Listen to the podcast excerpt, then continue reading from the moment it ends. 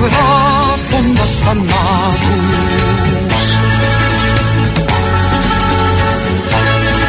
Επιβάλλει στην ιστερία αυτού του τόπου που τα κόκαλα τσακίζει και τα όνειρα του ανθρώπου. Έβγαλα εισιτήριο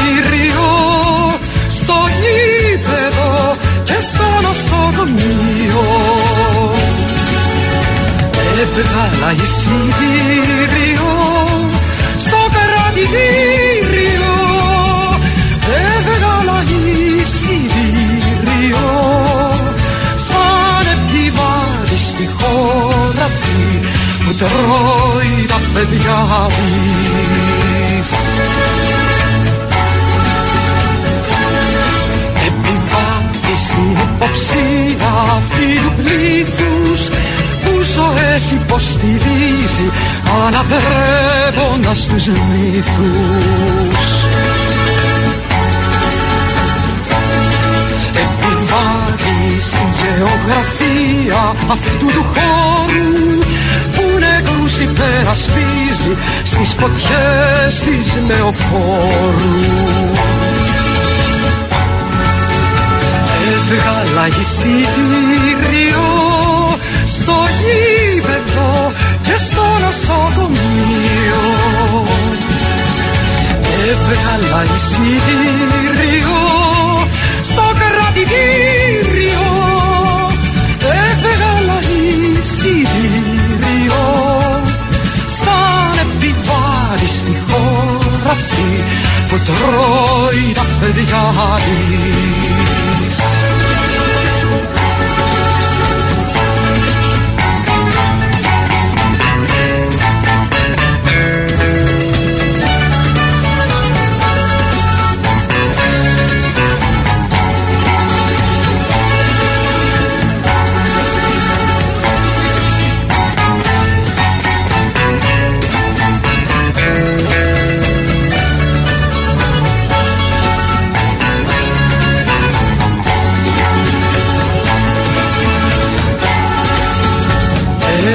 Έβγαλα εισιτήριο στο γήπεδο και στο νοσοκομείο.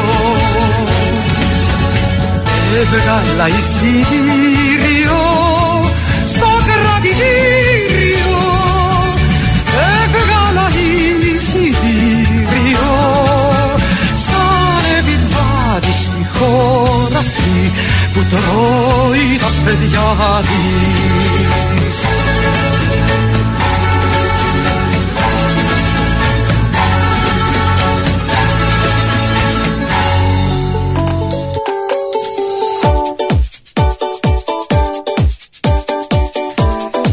Καλημέρα, καλημέρα.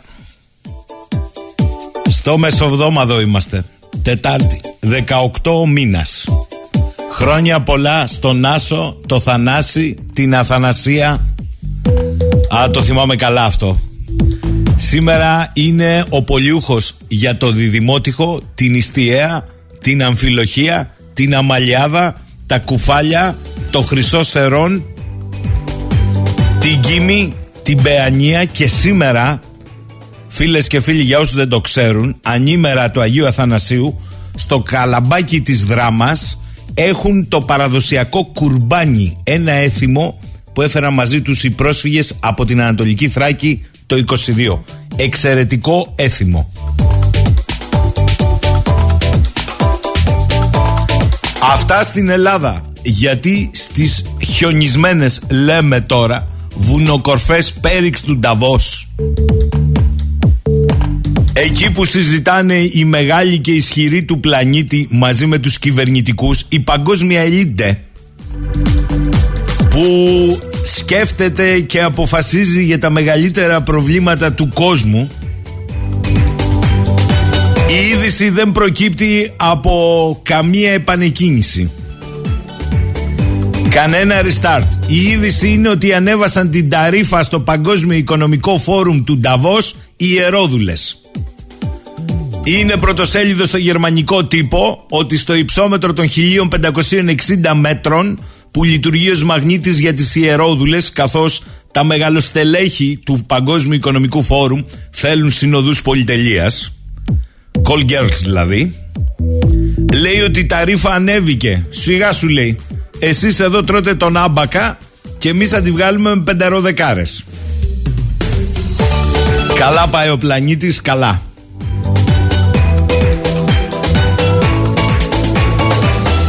Στην Ελλάδα, πρώτα-πρώτα, είχαμε τα τρίμερα, είχαμε την κηδεία. Αν νομίζετε ότι τελειώσαμε, λάθος κάνετε. Έχουμε τα εννιάμερα, όλο το τυπικόν της Ορθόδοξης καθημάς Εκκλησίας.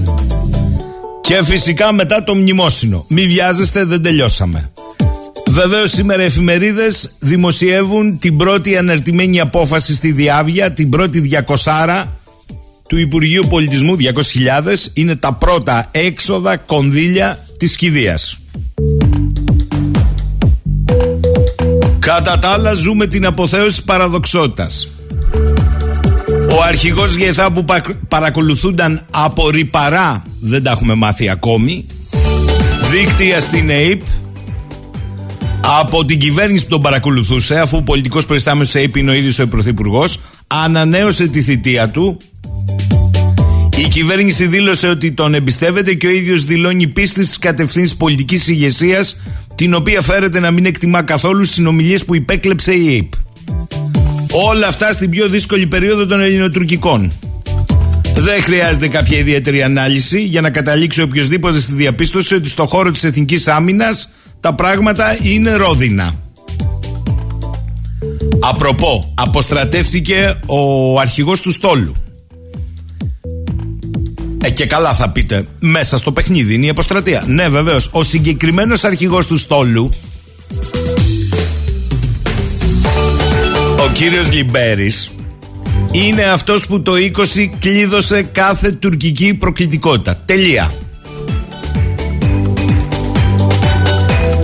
Καλημέρα Ματούλα, δεν ξέρω που το βρήκες, θα το διαβάσω όμως όπως μου το στείλε, ε, πέθανε λέει και η δική μας μάνα ήταν μια κηδεία ιδιώτησα, σαν των πολλών ανθρώπων τη κηδείες.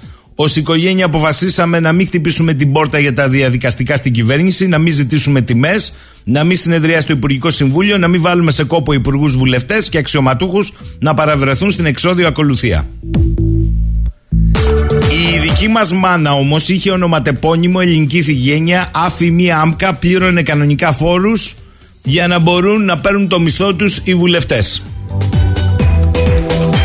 Αλλά η δική μας εκλειπούσα δεν είχε σχέση με γαλαζοαίμα τους. Ματούλα καλό είναι.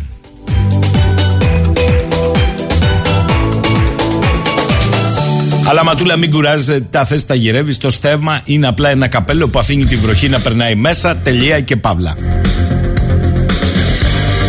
Ο Δημήτρης μου λέει τι έγινε τελικά με την ε, συζήτηση που έκανε η πρόεδρος της Δημοκρατίας με τους φορείς δικαιοσύνης; Καλή χρυσή, αλλά δεν ξέρω κατά πόσο κάνει για το ρόλο υψηλών απαιτήσεων. Η έβδομη κατά σειρά επικεφαλής τρίτης ελληνικής δημοκρατίας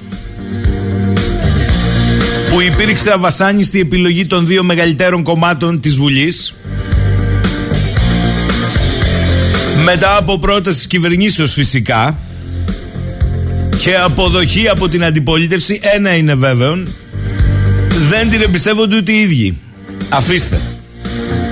Αλλά να μαζεύεις τους ανθρώπους και τους εκπροσώπους της δικαιοσύνης για τα προβλήματα της δικαιοσύνης για σύσκεψη και μόλις κάθονται στο τραπέζι να τους λες δεν με ενδιαφέρει και δεν μπορώ να μιλήσω για την επικαιρότητα και μάλιστα να λες το μόνο για το οποίο δεν θα συζητήσουμε είναι για τα θέματα της επικαιρότητας. Δηλαδή τι ακριβώς συζητήσαν περί ανέμων και υδάτων; Εθιμοτυπική δεν τη λες στη συνάντηση διότι κανείς από όσους παρέστησαν δεν ήταν πρωτοεκλεγμένος άντε να πεις ότι τον φώναξαν να τον γνωρίσει. Αλλά αν δεν μιλάει ο αρχηγός του κράτους για την επικαιρότητα γιατί μιλάει ακριβώς;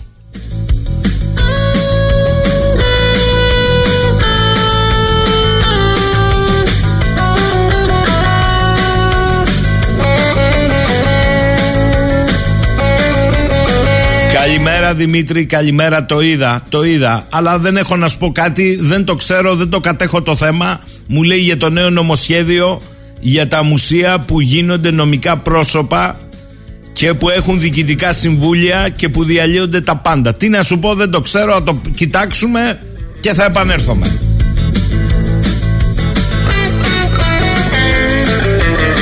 Καλημέρα στον Τάσο. Ναι, σήμερα είναι το ραντεβού τσαβού στο γλουτάσο μου με Μπλίνκεν, με ζητούμενο φυσικά τα F-16.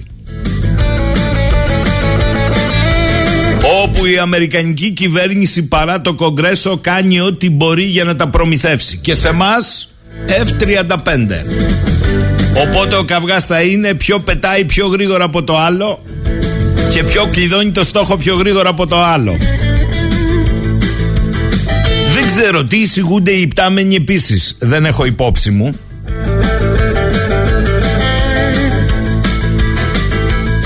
Αλλά φαίνεται ότι το τρυπάκι των εξοπλισμών πάει πακέτο με το τρυπάκι των εκλογών.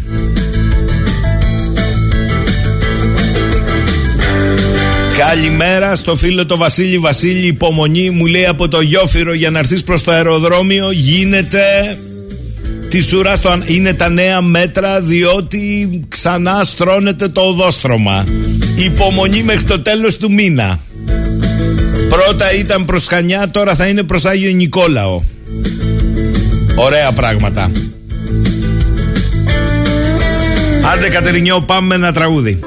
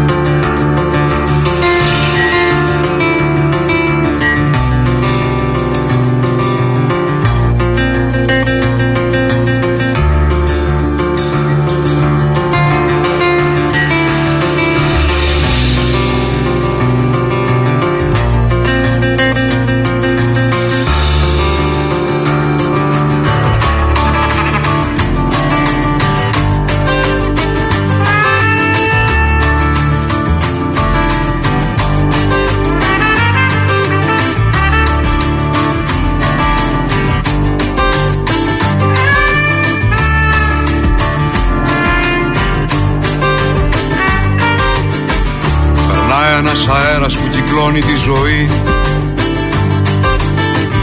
Την πόλη μας το σπίτι, την αυλή. Είναι καιρός να έρθουμε πιο κοντά. Τόση απόσταση δεν βγάζει πουθενά.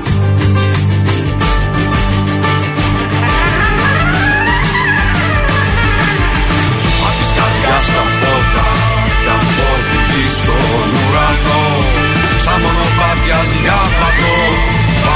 ωκεανό Πέφτει βροχή στον δρόμο Γυρνάς στην πόρτα το κλειδί. Η πιο ζεστή παρέα Η πιο μεγάλη ευχή.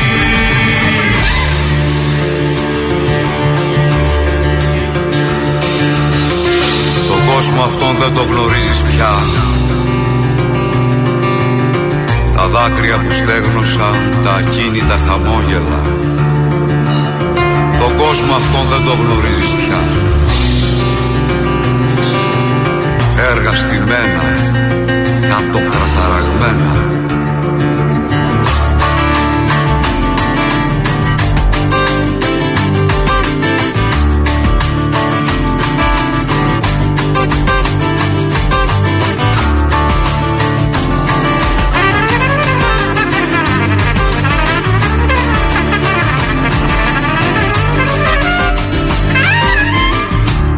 κραταραγμένα ένας αέρας που σαρώνει το κορμί. Άδειες σκέψεις, άδεια χέρια υπεραστική. Όλοι ψάχνουν με μια λύση, ψάχνουν για μια έξοδο. Μαζευτήκαμε χιλιάδες στο αδιέξοδο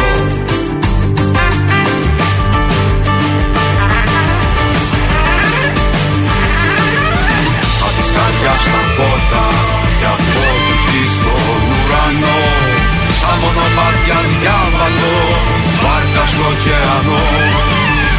Πέφτει βροχή στον δρόμο Γυρνάς στην πόρτα το κλειδί. Κι το ζεστή παρέα Η πιο μεγάλη ευχή.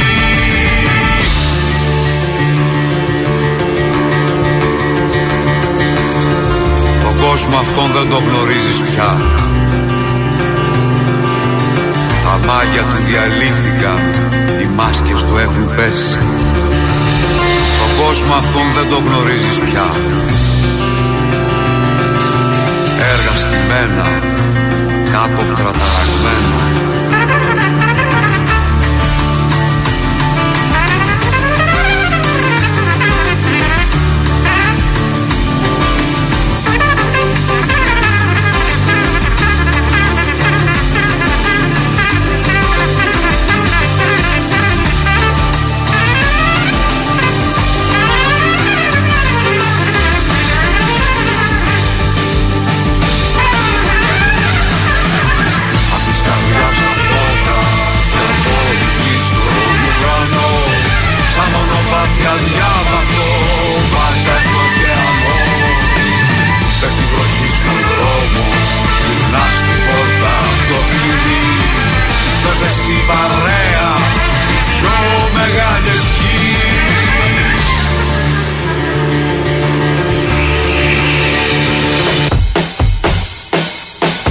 Ο φίλος μου Σοκράτης κάνει την πιο εύστοχη παρατήρηση σε όλα όσα έχουν σχέση με την εξωτερική πολιτική και την ε, Ανατολική Μεσόγειο. Μου λέει εδώ έχουν γεμίσει πληροφορίες και στον ελληνικό τύπο για την επίσκεψη αστραπή του επικεφαλής της CIA στη Λιβύη όπου συνάντησε και τον ε, μεταβατικό ε, πρωθυπουργό, τον Μπέιμπα και τον Χάφταρ. Βεβαίως όλοι αναφέρονται στο ότι βρήκε μια χαρά τον τρόπο που κινείται ο Ντμπέιμπα. Αυτά να τα ακούμε εδώ, ε. Ο Ντμπέιμπα είναι με τις ευλογίες Ερντογάν, Τσαβούσογλου, Ακάρ και Χακάν Φιντάν. Αλλά έχω λέει μια πορεία. Διαβάζω ότι πήγε και στο Χαφτάρ, τάπανε, τους είπε βρέστε τα, ενιαία στη Λιβύη. Καλά λέει ο επικεφαλής CIA μια κουβέντα για το παράνομο τουρκολιβυκό που έχει καταγγείλει και το State Department δεν βρήκε να πει. Το ξέχασε στο δρόμο, στο κράτη μου. Δεν το κουβαλούσε μαζί του με τις συντεταγμένες, σαν και αυτές που δεν έχουμε καταθέσει εμείς ποτέ. Ο Νικόλας λέει καλημέρα. Είχατε ένα πρόβλημα στο ήχο στο streaming. Ναι, μας το έχουν στείλει πολύ. Ελπίζω να αποκαταστάθηκε. Θα ήθελα, λέει ο Νικόλας, να ζητήσω συγγνώμη για το χθεσινό μου σχόλιο αναφορικά με τους νέους και το προσκύνημα. Τελικά υπάρχουν νέοι στη χώρα που φαίνεται να είναι πιο μπροστά από βασιλιάδες και πολιτικούς. Διαμαρτυρίες στο Σύνταγμα και τους γύρω δρόμους είχαμε από εκατοντάδες νέους που απαιτούσαν δικαιοσύνη και ελευθερία για τον Άντριου Τέιτ. Ποιος είναι αυτός, το μισογίνη Α και εκατομμυριούχο TikToker που συνελήφθη στη Ρουμανία για σεξ trafficking. Ναι, Ελλάδα, μου γράφει εδώ ο Νίκος, μπορεί να νιώσεις περήφανη για τα τέκνα σου. Στη νεολαία, αν προσθέσεις και ένα ρο, τι γίνεται; Νεολαία είναι ό,τι θέλει, κάνει. Τι να σου πω τώρα, Νίκο, δεν, το, δεν τον κατέχω τον κύριο, για να το λες μάλλον έτσι θα είναι. Καλημέρα στη φίλη την Αργυρούλα. Έχεις δει μου λέει τι γίνεται με το market pass ε; Εξαϊλώνεται πριν το πάρει στα χέρια σου Οι αυξήσεις στα προϊόντα εκτοξεύονται σαν ταϊφούν του Ερντογάν Στο πάτερ παιδιά που έχει ακρίβεια Αφού γίνεται έλεγχος στις τιμές στα βασικά προϊόντα Έτσι δεν λέει ο υπουργός. Αν λαμβάνει εκρηκτικές διαστάσεις θα το δούμε στην επόμενη φάση Εν τω μεταξύ, το γέλιο είναι ότι οι ενώσεις καταναλωτών λένε ότι τα προϊόντα που μπήκαν στο καλάθι του νοικοκυριού αυξήθηκαν κατά 70%. Εντάξει, για την αύξηση. Ενώ εκρηκτικές είναι οι αυξήσεις έως 146% μετά που βγήκαν από το καλάθι του νοικοκυριού. Επιπρόσθετα, σε 238 τρόφιμα πρώτης ανάγκης εκτός από την αύξηση της τιμής, μπα, έχει γίνει και μείωση ποσότητας. Σοβαρά τώρα, το καταλάβατε. Στις συσκευασίες, ακόμη και στις βρεθικέ τροφές. Όταν τα λέγαμε εδώ, λέγατε ότι είναι προχώς σενάρια επιστημονικής φαντασίας. Τώρα σας φαίνεται ότι έχουν μπάσει οι συσκευασίες. Και πού σε ακόμη;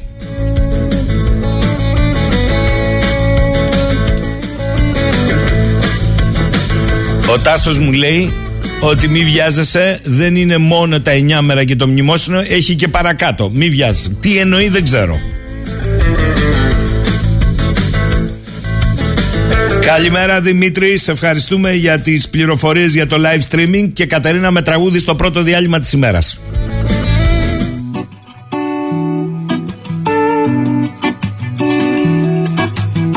Όσα ξέρω, όσα έμαθα δεν μου τα πες στόμα Μόνο της ελιάς στο βουίτο το βρεγμένο χώμα. Μόνο της ελιάς στο βουίτο το βρεγμένο χώμα. Όσα ξέρω, όσα έμαθα δεν μου τα πες στόμα Αυτός που και στον αδιακολουθώ δεν φοράει στέμα. Έχει τη θυσία σου ριαχτό της αγάπης αίμα. Έχει τη θυσία σου ριαχτό της αγάπης αίμα αυτός που και στον αδιακολουθώ δεν φοράει στέμα.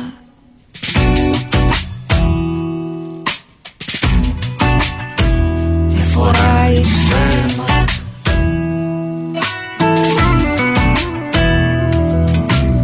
Στα πέλαγα έχω το φευγιό και στα βούνα τη ρίζα.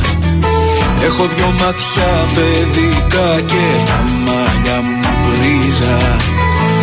Έχω δυο μάτια παιδικά και τα μάτια μου γκρίζα Στα πέλαγα έχω το φευγιό και στα βούνα τη ρίζα. Όλα καθρέφτης γύρω μου κι ό,τι ζητάω χρωστάω Μάτια μου όλα μ' αγαπούν όσο τα αγαπάω. Μάτια μου όλα μ' αγαπούν όσο τα όλα καθρέφτης γύρω μου κι ό,τι ζητάω χρωστάω. Όσα ξέρω, όσα έμαθα δεν μου τα πες στόμα Μόνο τη σέλια στο βουήτο το βρεγμένο χώμα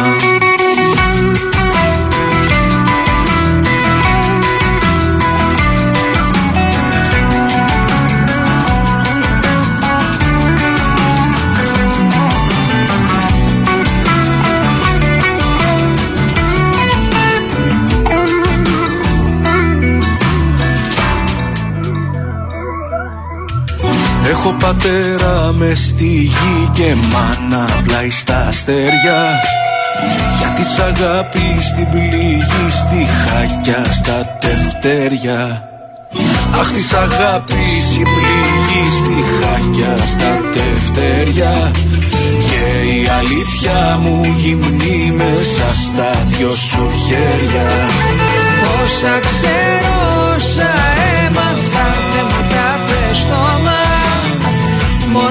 Μόνο τη ελιά στο βουήτο το βρεγμένο χώμα. Μόνο της ελιά στο βουήτο το βρεγμένο χώμα.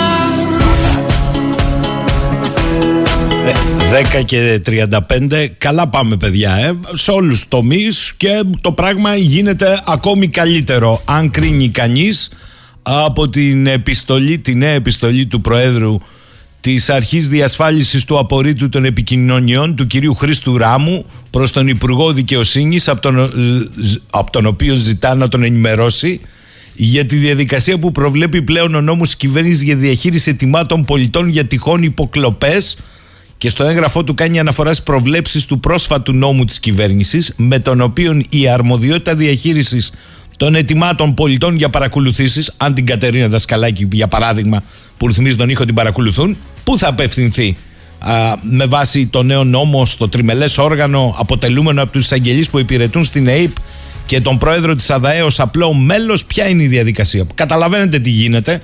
Θα μου πείτε εδώ γίναν κρίσεις στις ένοπλες δυνάμεις υποκαθεστώς παρακολουθήσεων παύλα υποκλοπών. Εν πάση περιπτώσει η παρέμβαση Ντογιάκου έχει φέρει τα πάνω κάτω και το θέμα θα εξακολουθεί να μένει στην επικαιρότητα παρότι σύσσωμος ο νομικός κόσμος λέει άλλα πράγματα. Και σήμερα θα καλημερίσω στη συχνότητα του 984 τον επίκουρο καθηγητή φιλοσοφίας και μεθοδολογίας του δικαίου στη νομική σχολή του Αριστοτελείου Πανεπιστημίου Θεσσαλονίκης και πρόεδρο της Ελληνικής Ένωσης για τα Δικαιώματα του Ανθρώπου, τον κύριο Ανδρέα Τάκη. Καλημέρα κύριε Τάκη. Καλημέρα σας κύριε Σαχίνη, καλημέρα στις ακροάτριες και στους ακροατές σας. Χαίρομαι πολύ που είμαι μαζί σας. Κύριε Τάκη, θέλω να ξεκινήσω με ένα γενικότερο ερώτημα. Θα σας πει κάποιος, είναι μια υπόθεση που αφορά όλη την κοινωνία τελικώς ή είναι μια υπόθεση που αφορά νομικούς, συνταγματολόγους, καθηγητές, πολιτικούς κόμματα τελεία; Αγαπητέ κύριε Σαχίνη, το ερώτημα που θέτετε είναι ένα ερώτημα που ισχύει με τρόπο πολύ επώδυνο σε σχέση με όλες τις θεμελιώδεις ελευθερίες που η δημοκρατία κατοχυρώνει στους πολίτες της.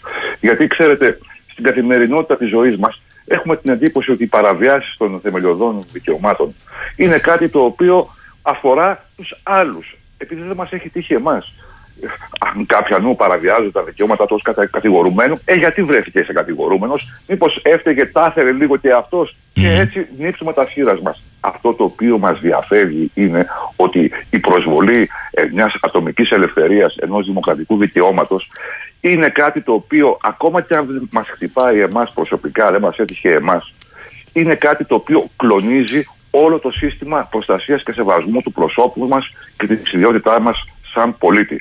Απλά τότε μας κόψει, τότε θα εξεγερθούμε όταν θα τύχει σε εμάς προσωπικά.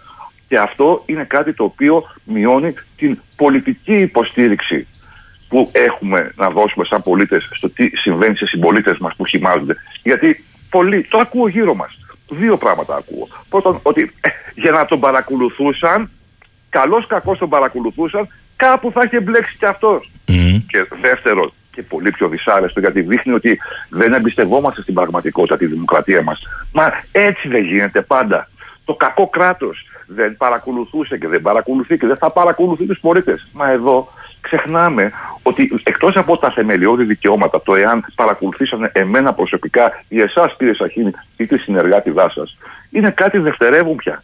Γιατί έχουμε περάσει σε μια άλλη σφαίρα. Ότι εδώ πέρα πιάστηκες και ομολόγησε ότι πιάστηκε το κράτος να παρανομεί σε βάρος των πολιτών του και μάλιστα όχι όποιον και όποιον και ταυτοχρόνως δεν νιώθει καθόλου η υπεύθυνη κυβέρνηση της χώρας την υποχρέωση να δώσει εξηγήσεις για αυτό. Και αυτό μας μεταφέρει λιγάκι από το εάν γίνεται σεβαστό το δικό μου το δικαίωμα του Ανδρέα Τάκη ή του Γιώργου Σαχίνη ή δεν ξέρω ποιανού άλλου συγκεκριμένου μετατρέπεται σε πρόβλημα συνολικό δημοκρατικής λογοδοσίας. Ε, κύριε Τάκη, σχεδόν μου καλύψατε. Θέλω να βάλω στην ενότητα αυτή τη γενική, γιατί θα πάω στο ειδικό, δύο ακόμη παραμέτρους. Υπάρχει και μία αντίληψη που λέει ότι κοίταξε να δεις, καθαρός ουρανός, αστραπές δεν φοβάται. Δεν με νοιάζει ρε παιδί μου. Εγώ δεν έχω να κρύψω κάτι. Είναι έτσι τόσο απλοϊκό δεν έχω να κρύψω κάτι γιατί ο αντίλογος θα μπορούσε να είναι ωραία βάλε μία κάμερα και ένα ηχείο μέσα στην κρεβατοκάμαρά σου και για να μην είναι και τζάμπα ζήτησε και δικαιώματα να, να πληρώνεσαι γι' αυτό. Είναι έτσι; Κοιτάξτε, εάν εγώ επιθυμώ να το κάνω αυτό και το πράττω με, με, με συνέστηση και υπογράφοντας και ενεργώντας ο ίδιος με καθαρή και σώα τη βούλησή μου, αυτό είναι δικαίωμά μου. Το πρόβλημα είναι ότι αυτό το πράγμα μας συμβαίνει χωρίς να το γνωρίζουμε και χωρίς να μας δώσει κανένας λογαριασμό. Γιατί εδώ είναι αυτή τη στιγμή το καρφί που πονάει στην όλη ιστορία. Ότι μπορεί να παρακολουθούμε εγώ, εσείς, ο ένας ή οι άλλοι και ποτέ να μην μας το πούν. Και στο μεταξύ τα σώψυχά μας, τα μύχια της ιδιωτικής μας ζωής ή ο πυρήνας του τι πιστεύουμε και θέλουμε να το κρατήσουμε για τον εαυτό μας. Να είναι κάτι με το οποίο γελάει η κοινωνία, κάτι το οποίο γνωρίζουν οι πάντες εξεστελίζοντας την προσωπικότητά μας και κυρίως την ιδιότητα του πολίτη στο πρόσωπο του καθενός. Γιατί εδώ πέρα, ακόμα και αν εμένα δεν με ενδιαφέρει, θεωρώ ότι είναι καθαρός ουρανός που αστραπέζε φοβάται mm-hmm. και ας έρθει να με ψάξει οποιοδήποτε, δεν μπορώ σαν πολίτης της δημοκρατίας που θα πάω αύριο να ψηφίσω, έρχονται οι εκλογές, να μπορώ να αναδείξω αυτούς που πιστεύω ότι είναι οι καλύτεροι κυβερνώντες όταν τα μέλη του Κοινοβουλίου, οι αρχηγοί κομμάτων, οι κορυφές της στρατιωτικής ή αστυνομικής διοίκησης ή ο κάθε ένας και δεν ξέρω ποιος παρακολουθείτε εάν δηλαδή έχει πειραχτεί το μηχάνημα της έντιμης πολιτικής διαπάλης σε μια κοινοβουλευτική δημοκρατία πώς θα πάω με την αίσθηση ότι η κάλπη θα βγάλει αυτό το οποίο αντικειμενικά θέλουν οι Έλληνες πολίτες όταν οι παίκτες του συστήματος παρακολουθούν ο ένας τον άλλον αυτό είναι μια τρομερή διαταραχή που πρέπει να αποκατασταθεί, να εμπιστευτούμε δηλαδή και, την, και το κράτος και την, τους μηχανισμούς του να διασφαλίζει τα δικαιώματά μας ακόμα και το, το κράτος που μπορεί να παρακολουθεί νομίμως στις εξαιρετικές εκλογικές περιπτώσεις. Να το ξαναεμπιστευτούμε με έναν τρόπο ασφαλή πριν κατεβούμε ως χώρα σε εκλογές που απαιτεί ακριβώς μυστικότητα, αμεροληψία και ασφάλεια καθενιάς και καθενός σαν πολίτη.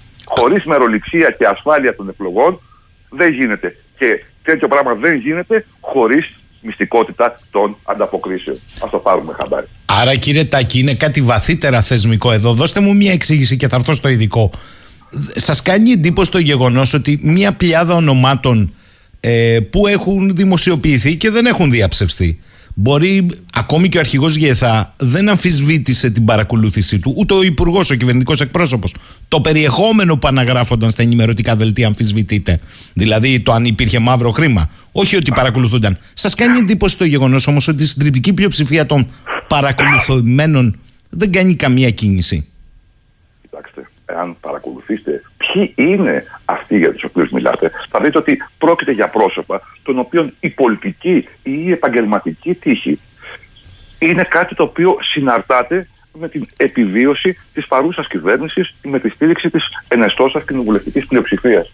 Να είμαστε τώρα ειλικρινείς μεταξύ μας, σαν πολίτες αυτής της χώρας, την οποία ζούμε όλοι μας καθημερινά. Ότι δεν είναι και τόσο ευχερές σε ένα πρωθυπουργοκεντρικό, σε τόσο ακραίο βαθμό σύστημα, όπου λίγο πολύ η κορυφή του εκτελεστικού, ο εκάστοτε πρωθυπουργός και αυτό το νέο παγιέ όργανο που αποκαλείται Μαξίμου, δεν αναφέρεται πουθενά στο Σύνταγμα, όταν ελέγχει τόσο δομικά το, το, τα μέλη του Κοινοβουλίου που το στηρίζουν κοινοβουλευτικά, να δεις τους ανθρώπους οι οποίοι παρακολουθούνται και ανήκουν σε αυτό το σύνολο να στραφούν εναντίον του της κυβερνητικής ηγεσίας που θα προσδιορίσει και την κάθοδό τους στις επόμενες εκλογές ή την θέση τους στο κυβερνών κόμμα και το καθεξής. Η κομματική πειθαρχία φαίνεται να αποτελεί ένα ειδικό συγκολητικό δεσμό αυτή τη στιγμή που εμποδίζει ανθρώπους που ιδιωτικά θα παραδεχθούν και θα δείξουν και αγανάκτηση για το ότι παρακολουθούνται από να προβούν σε μια δημόσια ενέργεια. Και είναι θλιβερό από κάθε σκοπιά το ότι η χώρα μας και ο κοινοβουλευτισμός της δεν διαθέτει τα αντανακλαστικά εκείνα, τα δημοκρατικά, που άλλες χώρες, τις οποίες πολλές φορές κατακρίνουμε, όπως η Μεγάλη Βρετανία, φαίνεται ότι έχουν. Ακόμα και η Αυστρία που κατηγορούμε για αυταρχισμούς και φασισμούς. Και ώστε να είναι σε θέση το κυβερνών κόμμα το ίδιο να μεταβάλει τα πρόσωπα της ηγεσίας του επειδή αυτά έφτασαν σε βάρος του συντάγματος και της δημοκρατίας. Άρα, να ε, εν της πράγμαση λέτε τελικώς η αποτύπωση, το αποτέλεσμα υποκλοπών και παρακολουθήσεων. Μου λένε εδώ αρκετοί ακροατές. Κύριε Τάκη λέει καλά τα λέτε, αλλά σε ποια δημοκρατία θα μπορούσε η εξουσία να κάνει όσα κάνει και δεν μιλώ μόνο για τις παρακολουθήσεις και να μην παρετείται κανείς, να μην τιμωρείται κανείς. Αν είναι έτσι τότε γιατί να μην μπορώ να κάνω εγώ τα ίδια λέει εδώ ο πολίτης και να μην με αγγίζει κανείς. Αν δεν μπορώ και αν για μένα ισχύουν οι νόμοι, τότε για ποια δημοκρατία μας μιλάμε; Να μιλάμε καλύτερα για τη δημοκρατία τους, μου λέει εδώ. Κοιτάξτε, δυστυχώς, και αυτό με θλίβει πάρα πολύ και σε προσωπικό επίπεδο και ως νομικό και ως Έλληνα πολίτη, ότι δεν μπορώ δυστυχώς, δυστυχέστατα, να αντικρούσω πλήρως αυτό το οποίο επισημαίνει ο ακροατής. Γιατί αυτό που και εμένα με απασχολεί είναι πια η ποιότητα της δημοκρατίας μας. Γιατί δημοκρατία νοείται στιβαρή και λειτουργούσα εκεί όπου υπάρχουν μηχανισμοί δημοκρατικής λογοδοσίας. Εκεί όπου το εκτελεστικό και η κορυφή του δίνει λογαριασμό και λογαριασμό για να μπορείς να δώσεις σε μια δημοκρατία θα πρέπει αυτός στον οποίο δίνεις τον λογαριασμό να είναι ο πολίτης, οι πολίτες, ο λαός και κυρίως θεσμικά το συγκροτημένο σώμα εκπροσώπησής του, η Ελληνική Βουλή. Εάν μια χώρα είναι δημοκρατία, είναι επειδή το κυρίαρχο όργανο σε αυτήν είναι ο λαός και οι εκλεγμένοι δημοκρατικά αντιπρόσωποι του. Δηλαδή, αν αυτοί έχουν τον τελικό λόγο ή τουλάχιστον αν αυτοί εν τέλει είναι αυτοί οι οποίοι θα ακούσουν τις εξηγήσεις και θα κρίνουν με βάση αυτές αν αξίζει να έχουν αυτή την ηγεσία στη χώρα ή όχι. Το κρίναν οι Εγγλέζοι. Ο κύριος Μπόρις Τζόνσον είπε ένα ανόητο, ένα χαζό ψέμα για το πάρτι που κάνανε ή δεν κάνανε mm. ως Υπουργικό Γραφείο, ως Υπουργικό Γραφείο για τον κορονοϊό. Το ψεύδος αυτό οδήγησε στην παρέτησή του κατά πέτηση της κοινοβουλευτικής πλειοψηφίας που φέρεται να ήλεγχε. Γιατί στη χώρα που προέ, από όπου προέρχεται ο κοινοβουλευτισμός, φαίνεται ο κοινοβουλευτισμός μετά από 300 τόσα χρόνια να λειτουργεί ακόμα. Στη χώρα μας φαίνεται ότι ο κοινοβουλευτισμός έχει μετατραπεί σε έναν ακραίο πρωθυπουργοκεντρισμό που δίνει την αίσθηση ότι κυβερνάει και ελέγχει τα πάντα σαν βιβλικός ήρωας χωρίς να νιώθει την ανάγκη να δίνει λογαριασμό. Και σε αυτό, αλλά φαντάζομαι θα το πούμε και αυτό, φαίνεται και η δικαιοσύνη να βάζει πλάτη. Θα έρθω σε αυτό. Απαντήστε σε δύο ακόμη ερωτήματα, μόνο παρακαλώ πολύ ακροατών. Σπύρος, δηλαδή λέει κύριε Τάκη μου, οι καμέρες ασφαλείας στους δρόμους δεν καταργούν ε, ατομικά δικαιώματα; Και άλλος ένας φίλος ε, λέει, μπορείτε να ρωτήσετε τον κύριο καθηγητή, α, είναι και επιστήμονας, αν οι σημερινές σε βάρος των πολιτικών και κοινωνικών δικαιωμάτων πράξεις προκύπτουν ή έχουν επηρεαστεί και από τους περιορισμούς πανδημίας, σαν απόνερα, θα λέγαμε. Πολύ ενδιαφέροντα ερωτήματα και παρατηρήσεις και τα δύο. Πρώτον, φυσικά οι κάμερες οι οποίες υπάρχουν στους, ε, στους, στις δημόσιες οδούς ε, και έχουν τοποθετηθεί από την ε, ελληνική αστυνομία.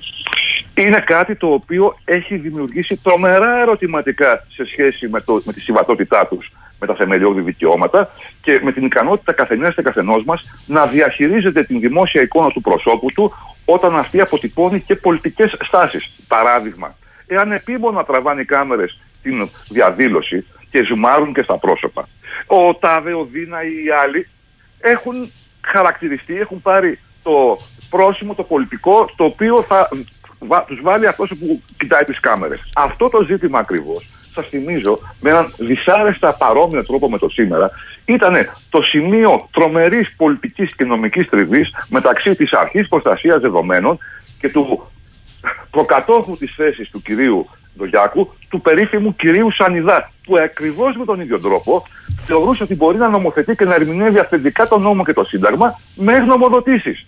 Λέγοντας ότι όχι, ό,τι και αν πει η συνταγματικά εντεταλμένη αρχή, αρχή προστασίας δεδομένων τότε το 2007, δεν με ενδιαφέρει. Αποφασίζω και διατάζω ότι οι κάμερες είναι νόμιμες και τελείωσε.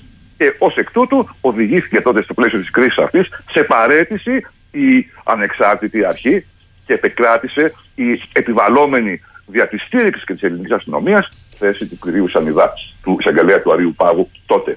Αυτό έχει δημιουργήσει ένα καθεστώς επισφαλές σε βάρος των δικαιωμάτων μας σήμερα. Και οπότε συμφωνώ με αυτό που ε, ανησυχεί τον συνάδελφο, τον, τον ε, ακροατή.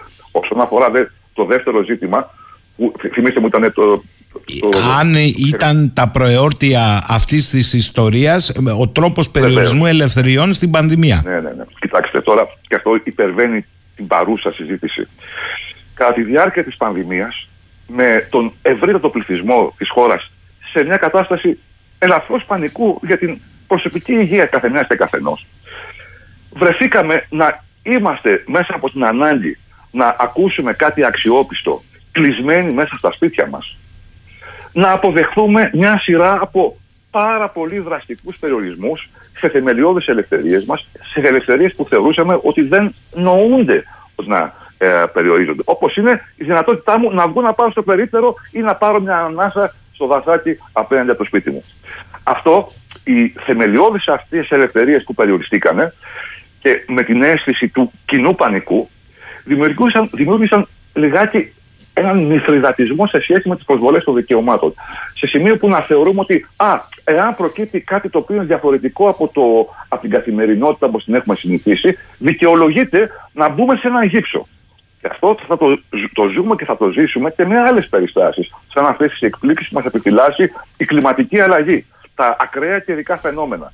Τα ακραία καιρικά φαινόμενα, όσο επικίνδυνες περιστάσεις και αν δημιουργούν για την κυκλοφορία μας, για παράδειγμα, δεν δίνουν ε, από μόνα τους κάποια δικτατορική εξουσία στην ελληνική αστυνομία, στην ηγεσία του Υπουργείου Προστασίας του Πολίτη ή στον Πρωθυπουργό να αποφασίζει για το αν θα βγούμε ή δεν θα βγούμε από το σπίτι μας, αναλαμβάνοντας και τους σχετικούς κινδύνους.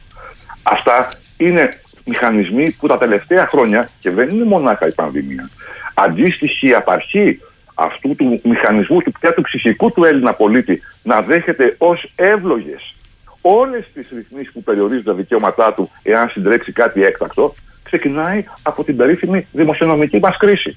Όταν θεωρήθηκε αυτονόητο ότι για να αποφύγει η χώρα τον δημοσιονομικό εξοχιασμό θα πρέπει να υποστούν ε, μεγάλα κομμάτια του πληθυσμού δραστικές μειώσεις των περιουσιακών τους δικαιωμάτων ή των προσβετιών τους, χάρη του εθνικού οικονομικού συμφέροντος, ακόμα και αν καταλήξουν τη στιγμή αυτή να πέσουν κατά από το όριο της φτώχειας. Αυτές οι, οι μπαλάντες σε βάρος των δικαιωμάτων οδηγούν καταστάσεις και καταστάσεις σε βάρος της δημοκρατίας. Είπατε μια ε, χρυσή έκφραση μυθριδατισμό. Ε, θέλω να προχωρήσουμε γιατί το υπονοήσατε. Αν είναι ένα το σκάνδαλο παρακολουθήσεων υποκλοπών, το δεύτερο σκάνδαλο είναι η προσπάθεια συγκάλυψης και αναφερθήκατε, ε, όχι με χαρά, δυστυχώς και συμμετοχή παραγόντων στο κομμάτι της δικαιοσύνης. Αυτή η παρέμβαση ε, γνωμοδότηση του εισαγγελέα του Αρίου Πάγου κατά τη γνώμη σας εκφεύγει ε, του ίδιου του συντάγματος; Κοιτάξτε κύριε Σαχίνη, στα ζητήματα αυτά ως νομικός και ως διδάσκος σε νομική οφείλω να είμαι προσεκτικός. Και μάλιστα όταν αναφέρομαι σε δικαστικούς λειτουργούς και μάλιστα στην κορυφή της εισαγγελικής ιεραρχίας. Ο κύριος Ντογιάκο έχει το όντι εκ του νόμου την δυνατότητα να γνωμοδοτεί για ζητήματα γενικότερου νομικού ενδιαφέροντος. Αυτό ήδη από μόνο του είναι μια πολύ αόριστη αξιολογική έννοια που λίγο πολύ του δίνει τη δυνατότητα να μιλάει και να γνωμοδοτεί για ό,τι προκύψει σαν θέμα επικαιρότητας, ακόμη και αν υπερβαίνει τα ζητήματα ποινικής δικαιοδοσίας που τον αφορούν ευθέως. Οπότε δεν μπορεί να γνωμοδοτεί, ακόμα και αν οι περιστάσεις οι σημερινές δημιουργούν την αίσθηση, την υποψία ή και τη βεβαιότητα σε πολλούς από εμάς ότι δεν είναι καθόλου αθώα η παρέμβασή του σε σχέση με τα πολιτικώς τεκτενόμενα. Ωστόσο, τυπικώ μπορεί να μιλήσει. Και μπορεί να μιλήσει, ξέρετε, και για έναν άλλο λόγο. Επειδή η γνωμοδότησή του, ό,τι και αν ο ίδιος υπονοεί, ό,τι και αν υπονοεί η κυβέρνηση, δεν είναι σε καμία περίπτωση δεσμευτική. Δεν μπορεί ο εισαγγελέας του Αριού Πάγου να υποκαθίσεται στη θέση του Έλληνα νομοθέτη της Βουλής και να νομοθετεί μπορεί να λέει τη γνώμη του. Μισό λεπτό. Λέτε δεν είναι. Αλλά δεν δεσμεύει. Δεν δεσμεύει, αλλά όταν σε αυτή τη γνώμη ε, αναφέρεται ακόμη και σε ποινικά κολάσιμες ε, πράξεις αν συνεχίσει η ΑΔΑΕ τον τρόπο του ελέγχου ο κύριος Ράμος τότε είναι απλά μια γνωμοδότηση. Προσέξτε να είναι σημαντικό να δούμε το μηχανισμό τον οποίο χρησιμοποιεί ο κύριος ε, Γιατί δεν είναι ένας τυπικός νομικός μηχανισμός για την επιβολή της νόμης του. Είναι η πραγματικότητα που δημιουργεί η θέση που κατέχει και οι πολιτικές περιστάσεις στις οποίες βρισκόμαστε. Γιατί ναι, μεν τυπικά δεν έχει καμία απολύτως δεσμευτικότητα η γνώμη του κ. Δεσμευτικά, του, του, του Ντογιάκου, είτε για την αρχή προστασίας, είτε για τον κάθε πολίτη, είτε για τους εισαγγελείς. Και αυτή είναι η δικαστική λειτουργία. Δεν μπορεί να τους διατάξει ε, ο κύριος Ντογιάκος. Τι συμβαίνει όμως στην πραγματικότητα; Δύο να. Πρώτον, με τη γνώμη του κ. Ντογιάκου, που δεν είναι και ο πρώτο ένας απλός πολίτης, δεν είναι κανένας απλός εισαγγελέας. Είναι ο εισαγγελέας του Βορειοαρίου Πάγου.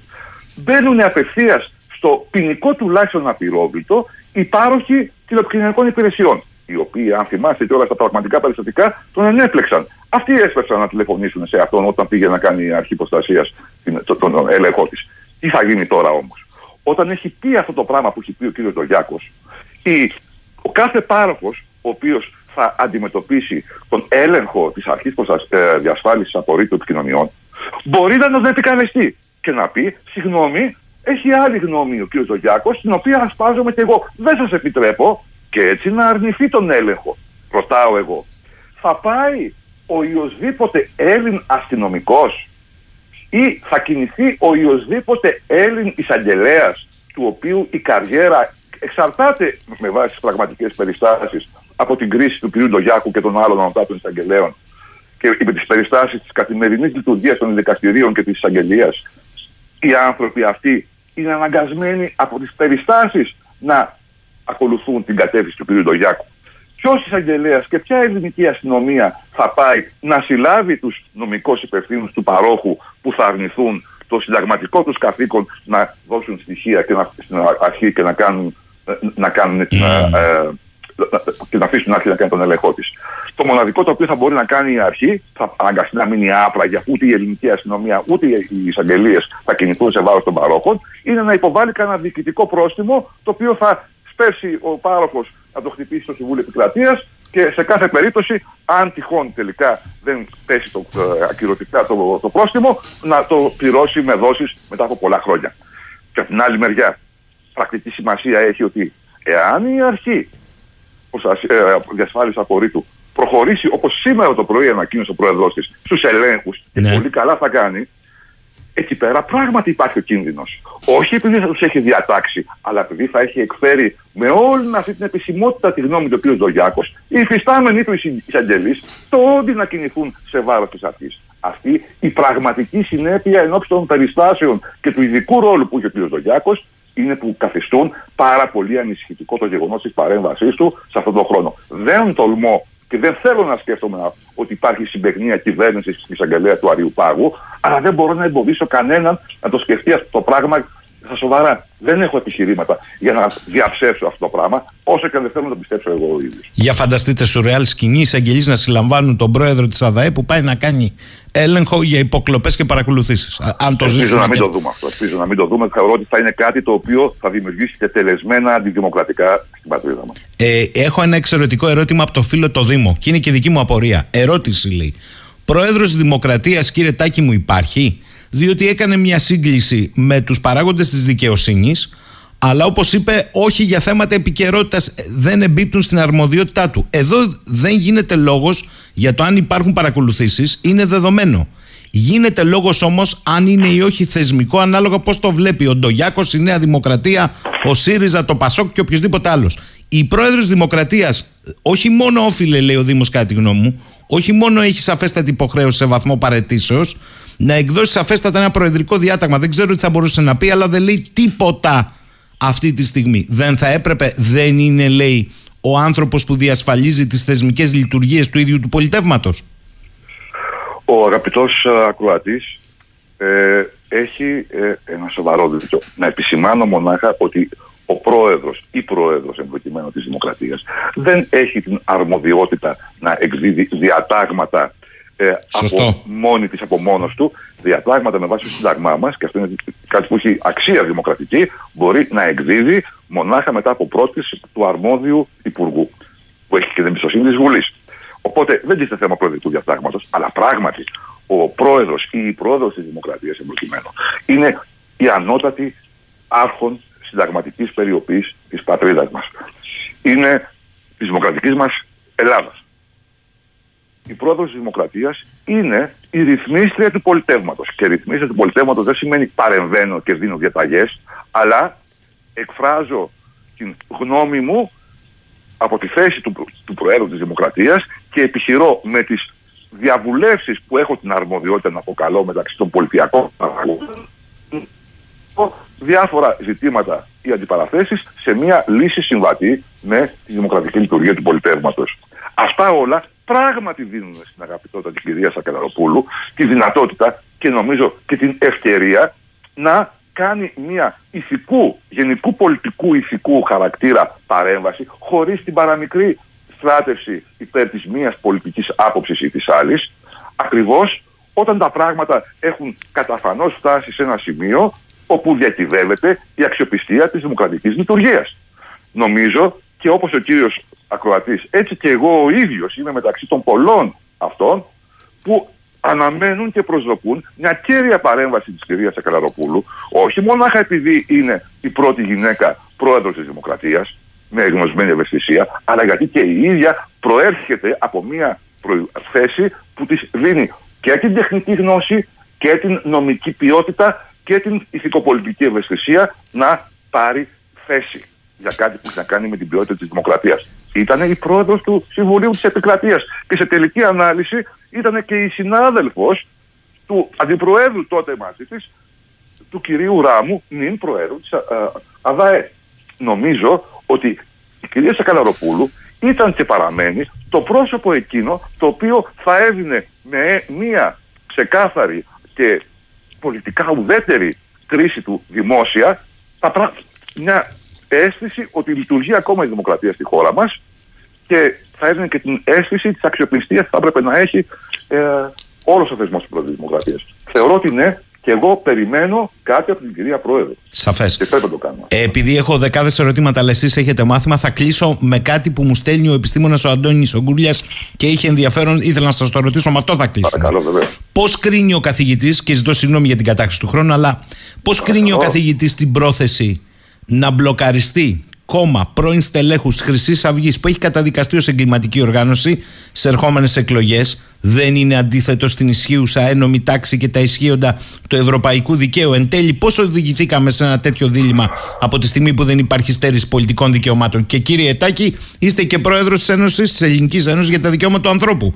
Ναι, με ότι... πολύ αυτή η μου ιδιότητα. Ναι, ό,τι και να, ό,τι και να είναι ο, ο άλλος, εάν μιλάμε για ένομη τάξη και δύναμη της δημοκρατίας, Πώς, ε, ε, λίγους μήνες πριν τις εκλογές, επειδή, ε, ξέρω εγώ, υπολογίσαμε και τα κουκιά ε, και θέλουμε ε, κουκιά, κάνουμε αυτό που κάνουμε; Κύριε Σαχίνη, σε αυτό έχω ιδιαίτερη ευαισθησία και έχω και μια ιδιότυπη γνώμη. Η Χρυσή Αυγή, ο ηγετικός της πυρήνας, ήταν μια εγκληματική οργάνωση και τα μέλη του αυτή τη στιγμή εκτίουν ποινές. Μεταξύ αυτών και ο κ. Κασιδιάρης. Οι πολιτικές, ηθικές, φιλοσοφικές αντιλήψεις των μελών της Χρυσής Αυγής και του κ. Κασιδιάρη μου είναι ιδιαζόντως, ακραία απεχθής.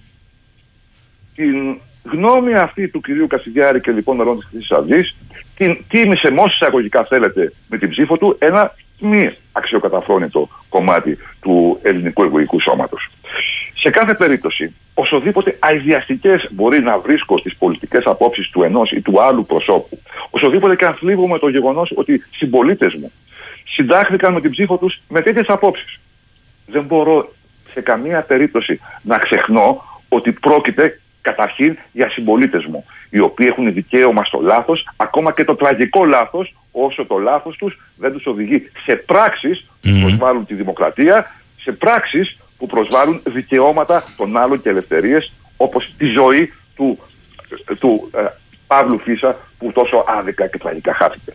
Από τη στιγμή όμως που η συμπεριφορά, πολιτική ή άλλη, τελεί εντός του πλαισίου της υφιστάμενης ένομη τάξης και δεν προσβάλλει δικαιώματα και ελευθερίες και τη λειτουργία του πολιτεύματος, ό,τι και αν έχει ο άλλος στο μυαλό του, το να του απαγορέψω την πολιτική συμμετοχή επειδή θεωρώ δελειρά τα όσα πιστεύει, είναι κάτι το οποίο δεν μου φαίνεται ότι κολλάει με την ιδέα της δημοκρατίας.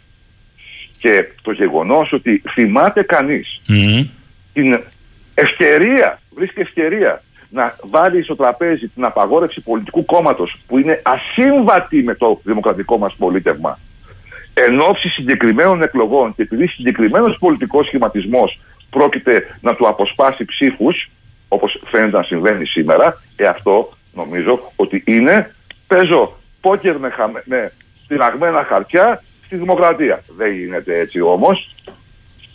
Νομίζω ότι είστε σαφείς, η δημοκρατία δεν είναι à la carte. Προφανώς και οι εγκληματικές πράξεις ε, έχουν κολασμό, έχουν καταδίκη και ποινές και εγκλισμούς. Άλλο αυτό όμως λέτε και άλλο να καθίσω και να απαγορεύσω σε συνθήκες δημοκρατίας στον οποιοδήποτε επειδή μου περνάει από το μυαλό, αν μου περνάει από το μυαλό και το κάνω για αυτό το λόγο και δεν το κάνω απλά και μόνο στα πλαίσια μιας εκλογικής τακτικής. Αφήστε που εδώ βλέπω τη ρύθμιση και έχει κάποιες γενικότητες και ασάφειες δεν υπάρχει ακόμα συγκεκριμένη ρύθμιση. Όχι, όχι, με βάση αυτά που έχουν διαρρεύσει. Ναι, Έχει ναι, ναι. ασάφειες. Αυτό μπορεί να περικλεί τον οποιοδήποτε. Και επειδή μιλήσατε για μυθριδατισμό, στη δημοκρατία, άμα γίνουν λάστιχο όλα, μετά στρέφονται και εναντίον σου. Κύριε Σαχίνη μου, κοιτάξτε τώρα να είμαστε ειλικρινείς. Κανείς δεν μπορεί να πιστέψει ότι αυτή τη στιγμή το ενδιαφέρον της κυβέρνησης στο να αποτρέψει την κάθοδο του κ. Κασιδιάρη έγκυται στο περιεχόμενο των απόψεων του κ. Κασιδιάρη και όχι στο γεγονός ότι θα τη αποσπάσει ψήφους. Ένα είναι αυτό. Το δεύτερο είναι και το τραγικότερο. Μα εάν απαγορέψουμε στον κ. Κασιδιάρη να κατέβει στις εκλογές, εφόσον δεν του έχουν αφαιρεθεί τα, τα πολιτικά ναι, δικαιώματα. Ναι, ναι, ναι, το είπαμε αυτό. Ε, ναι.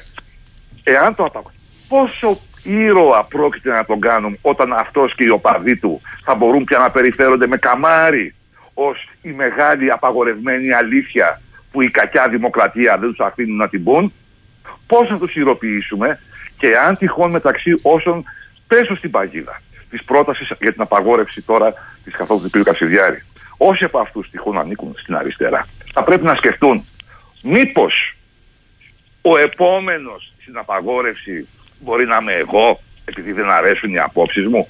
Ας κάνουμε το τραγικό λάθος ως δημοκρατία να αρχίσουμε να απαγορεύουμε πολιτικά κόμματα επί τη βάση του τι πρεσβεύουν και τότε θα δούμε ότι τα ανεκτά κόμματα θα, μπορούν, θα, θα καταλήξουν να είναι πολύ λίγα. Κύριε Τάκη, σας ευχαριστώ. Ζητώ συγγνώμη για την κατάχρηση του χρόνου, γιατί ξέρω ότι ακολουθεί μάθημα.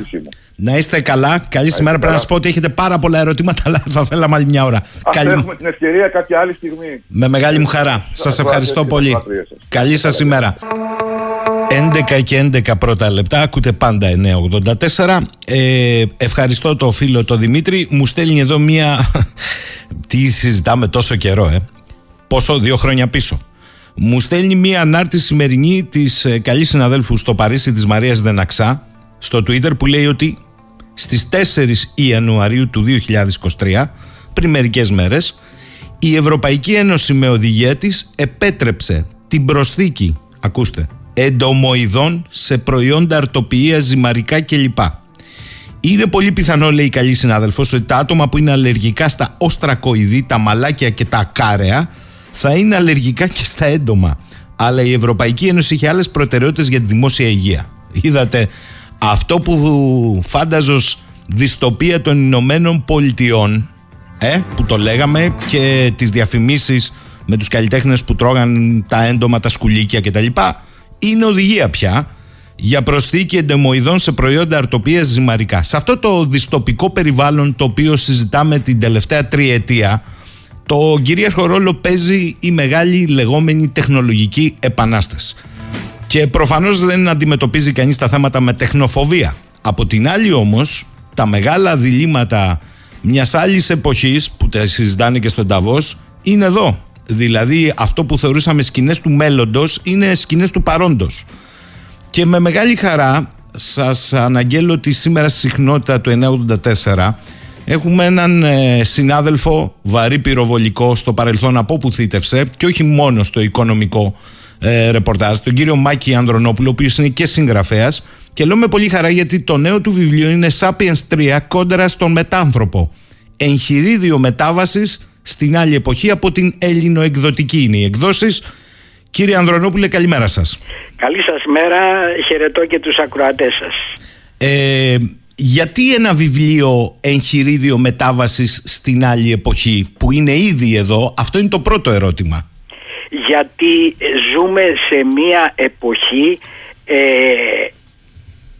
καταιγισμών, καταιγίδων πληροφορίας ε, καθημερινά είμαστε μπροστά στον υπολογιστή ε, και ε, δεχόμαστε ερεθίσματα, πληροφορίες, άσχετες, ενδιαφέρουσες, ε, ε, χαλαρωτικές, αλλά είναι ένας πακτολός πληροφορίας που προκαλεί σύγχυση. Ε, και αυτό έχει μεγάλη επίπτωση στην στην, στη, στην ψυχολογία μας. Ε, είμαστε υποχρεωμένοι να προσαρμοστούμε σε αυτή την ταχύτητα των πληροφοριών οι οποίες δεν είναι καθόλου απαραίτητες για την εργασία μας ή ακόμα και για την σκέψη μας ή ε, την ψυχαγωγία μας. Και έτσι σιγά σιγά εγκαταλείπουμε ε, τη θέση μας ως υποκείμενο της ιστορίας και ε, είμαστε πλέον χειραγωγούμενοι από τα μίντια και την τεχνολογία. Γι' αυτό λοιπόν τι έκανα, ε, στην ουσία έκανα ρεπορτάζ πάνω στα ρεπορτάζ. Μάζεψα πάρα πολλά χρόνια υλικό γύρω από την τεχνολογία και όχι μόνο βέβαια, αλλά πάντοτε όπου ε, είναι μη τεχνολογικό το θέμα το βλέπω μέσα και από το φόντο της τεχνολογίας που αυτό υποκρύπτει. Για παράδειγμα ε, έχω κεφάλαιο ε, για το σύγχρονο πόλεμο. εκεί βάζω πως την τεχνολογία του, του σύγχρονου πολέμου. Λοιπόν, και προσπάθησα να θα όλο αυτό το υλικό να, ε, να το βάλω σε μία τάξη ώστε να, ε, να, να φύγει η θολούρα της σύγχυσης που επικρατεί ε, η οποία επιβάλλεται σχεδόν από ε, το σύστημα και τις εξουσίες ε, και γιατί αυτό δυσκολεύει στο να πάρεις απόφαση. Και όταν δεν παίρνεις απόφαση είσαι πολύ πιο εύκολα χειραγωγούμενος. Και καταλήγω σε, σε μία παράθεση λοιπόν όλης αυτής της πληροφορίας με στόχο να αρχίσουμε να σκεφτόμαστε και να ή τουλάχιστον να λειτουργεί σαν πηξίδα ε, σε αυτά που συμβαίνουν ναι, γύρω μας να μπορούμε να τα συνδέσουμε ακούμε μια νέα πληροφορία. Αυτό που είπατε με, με, με, με την ε, οδηγία της ε, Ευρωπαϊκής. Ναι, ναι. Ε, το έχω στο βιβλίο, όχι την οδηγία αλλά έχω στο βιβλίο ένα κεφάλαιο για τον υπερπληθυσμό και τον επισητισμό και αν θυμάμαι καλά γιατί το, το υλικό είναι πολύ και έχει δουλευτεί σε διάστημα αρκετού χρονικού διαστήματος ε, έχουν αδειοδοτηθεί καλά, στην Αφρική υπάρχουν μεγάλες βιομηχανίες ευρωπαϊκών συμφερόντων που καλλιεργούν έντομα προς βρώση. Ε, ε, επίσης το ίδιο έχουν πάρει 4-5 εταιρείες στην Ιταλία και στην Ευρώπη. Γενικά ε, για παραγωγή ε, ε, εντόμων για, με, που είναι με πολύ ε, πολύτιμες πρωτεΐνες και τα λοιπά. Και σας λέω ότι δοκίμασα και εγώ πριν 2-3 χρόνια. Είχα πάει σε ένα ε, στον Γκάζι, σε ένα, ε, ένα σοου για ποτά και τα λοιπά. Και ε, μεταξύ άλλων, εκεί που προσφέρανε τα αλκοολούχα ποτά και τα λοιπά, υπήρχαν διάφοροι μεζέδες. Μεταξύ αυτών ήταν και νοστιμότατα ε, έντομα τα οποία έφαγα. Και σας λέω ότι ήταν μια χαρά. Και να σας πω και κάτι άλλο. Προτιμώ τα έντομα από το πλαστικό μπιφτέκι. Καλά, σε αυτό έχετε δίκιο. Από την άλλη όμως, ανάμεσα στα έντομα, σκουλίκια, κατσαρίδες και τα λοιπά και το πλαστικό μπιφτέκι, φτάσαμε στο διωγμό του νοπού κρέατος διότι θα είναι καταγεγραμμένο με την τεχνολογία εχμής ως προς την αύξηση της εκπομπής ρήπων. Καταλάβατε τώρα εδώ αυτό που περιγράφετε στο βιβλίο σας και το ερώτημα εδώ από πολλούς ακροατές είναι σύγχυση υπερπληροφορία γιατί η ποσότητα είναι μεγάλη ή είναι σύγχυση γιατί δεν υπάρχει πλέον κριτική σκέψη και είναι θέμα παιδείας; Βεβαίως και η παιδεία σε κανάλια θα μπει από αυτά τα τεχνολογικά συστήματα ε, είναι ένας συνδυασμός και των δύο. Δηλαδή όσο αναπτύσσεται το πρώτο κομμάτι τόσο υποχωρεί το δεύτερο. Και ε, η αλήθεια είναι ότι και η, η, η διανόηση έχει η, ε, η ελεύθερη σκέψη έχει υποχωρήσει, είναι σε συνεχή υποχώρηση το πνεύμα είναι σε συνεχή υποχώρηση ως καθοριστικός παράγοντας ιδεών ε, και της ιστορίας ε, ε, επί τρεις αιώνες από τότε που ξέσπασε η βιομηχανική επανάσταση και η επιστημονική επανάσταση το πνεύμα είναι σε πλήρη υποχώρηση. Σήμερα η κυρίαρχη ιδεολογία δηλαδή η ιδεολογία που λέει ε, που, που ευαγγελίζεται την πρόοδο είναι η τεχνολογία. Το πνεύμα δεν έχει να πει τίποτα.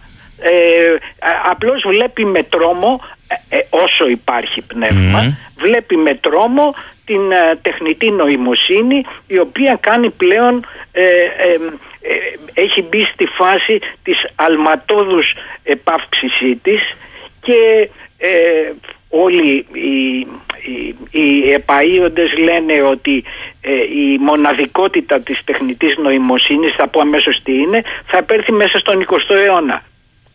Οι, οι ειδικοί επιστήμονες λένε ότι πρέπει να πάρουμε αποφάσεις γι' αυτό μέσα στα επόμενα δέκα χρόνια. Τι είναι η μοναδικότητα να το πούμε ναι, ναι. της, της τεχνητής νοημοσύνης γιατί πολλοί άνθρωποι δεν ε, είναι εξοικειωμένοι με αυτούς τους όρους. Είναι η φάση εκείνη ε, όπου ε, η τεχνητή νοημοσύνη, μια μηχανή εκμάθησης θα έχει φορτωθεί με, με, με τόση πολύ γνώση υπαρκτή γνώση του ανθρώπου, λόγος, κείμενα κτλ. Αλλά θα έχει αυξήσει ε, ε, ε, τις δυνατότητες επεξεργασίας της σε τέτοιο ε, επίπεδο ταχύτητας, βάθους, πλάτους, ύψους που θα αποτελέσει μια υπερεφυΐα. Και αυτή την υπερεφυΐα αυτό είναι το τρομακτικό ε, ενδεχόμενο ε, ο ανθρώπινος νους δεν θα μπορεί να κατανοήσει. Άρα θα είναι πλήρως αυτονομημένη από, από την ανθρώπινη νόηση. Αυτό μας λέτε ουσιαστικά. Α, απολύτως. Κυρία Ανδρονόπουλε. Θα σας πω, ε, θυμήθηκα τώρα ένα καταπληκτικό, μια είδηση που είχε βγει πριν δύο-τρία χρόνια. Έγινε ένα πείραμα, αν θυμάμαι καλά, ή στην Google ή στο Facebook, όπου βάλανε δύο chatbot, δύο ρομπότ που, που μιλούσαν. Ε, τα οποία είχαν ε, ε, φορτωθεί με πολλά δεδομένα και τους βάλανε δύο-τρία ζητήματα να τα συζητήσουν, να τα επεξεργαστούν συνεργατικά. Ε, ξεκίνησε η διαδικασία αυτή, προχωρούσαν τα chatbot και κάποια στιγμή αρχίζουν να επικοινωνούν μεταξύ τους με μία ακατάληπτη γλώσσα.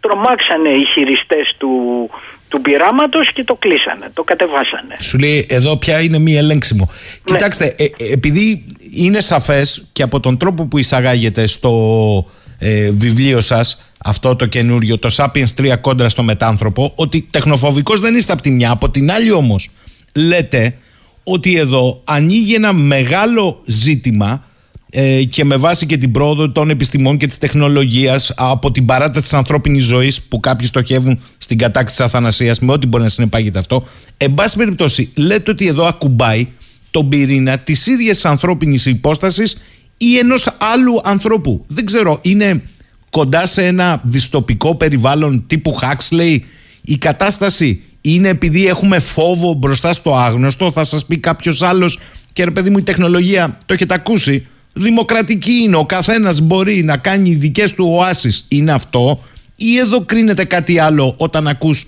ότι ανθρώπινος εγκέφαλος και τα νευρονικά του δίκτυα θα συνδέονται με υπολογιστή και θα είναι ένα νέο κράμα; Ε, αυτό είναι ο επαυξημένος και ο ανανθρω... ε, αναβαθμισμένος άνθρωπος ε, ή ε, ως θεωρία ο μετανθρωπισμός είναι ακριβώς αυτό. Δηλαδή η σύζευξη ε, του ανθρώπου με τη μηχανή. Ε, και αυτό το αυτό είναι μια εκδοχή των πραγμάτων η οποία δεν ακούγεται ευχάριστα. έχουμε όλοι οι περισσότεροι της γενιάς μας έχουμε δει τα, το, την τριλογία των ε, αδελφών Γουατσόφσκι, mm. το Matrix, όπου οι άνθρωποι ζούσαν μέσα σε θερμοκοιτίδες ε, και ενωμένοι με ένα κεντρικό υπολογιστή μετέφεραν όλη την ε, σωματική τους ενέργεια και την διανοητικότητά τους και ήταν απλώς ένα καύσιμο και η, ο, πραγ, ο εντός εισαγωγικών πραγματικός κόσμος ήταν τα ρομπότ που χειριζόντουσαν τις μηχανές. Δηλαδή, ε, ε, γι' αυτό εγώ ε, προσπάθησα, αυτά τα λέει και ο Χαράρη, δεν είναι ναι. ανακαλύπτω τίποτα το καινούριο, απλούστατα έχω δει μία αντίρρηση με το Χαράρη και αποτολμώ και ένα βήμα πιο πέρα. Πολλές και... αντίρρησεις έχετε και καλώς έχετε λέω εγώ, αλλά για να σας ρωτήσω, επειδή έχω εδώ πολλά μηνύματα ακροτών ακούγαντάς σας, και μου ζητούν και θα το κάνω. Να επαναλάβω μια φορά ακόμη το βιβλίο σας Sapiens 3 κόντρα στο μετάνθρωπο εγχειρίδιο μετάβαση στην άλλη εποχή.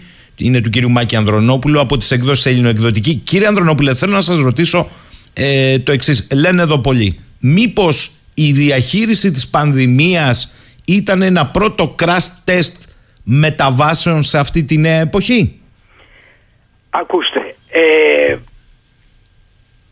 το, το ερώτημα είναι εύλογο και δεν μπορεί να απαντηθεί. Αν ρέπει κάποιος προς την θεωρία της συνωμοσίας, ε, σίγουρα ναι.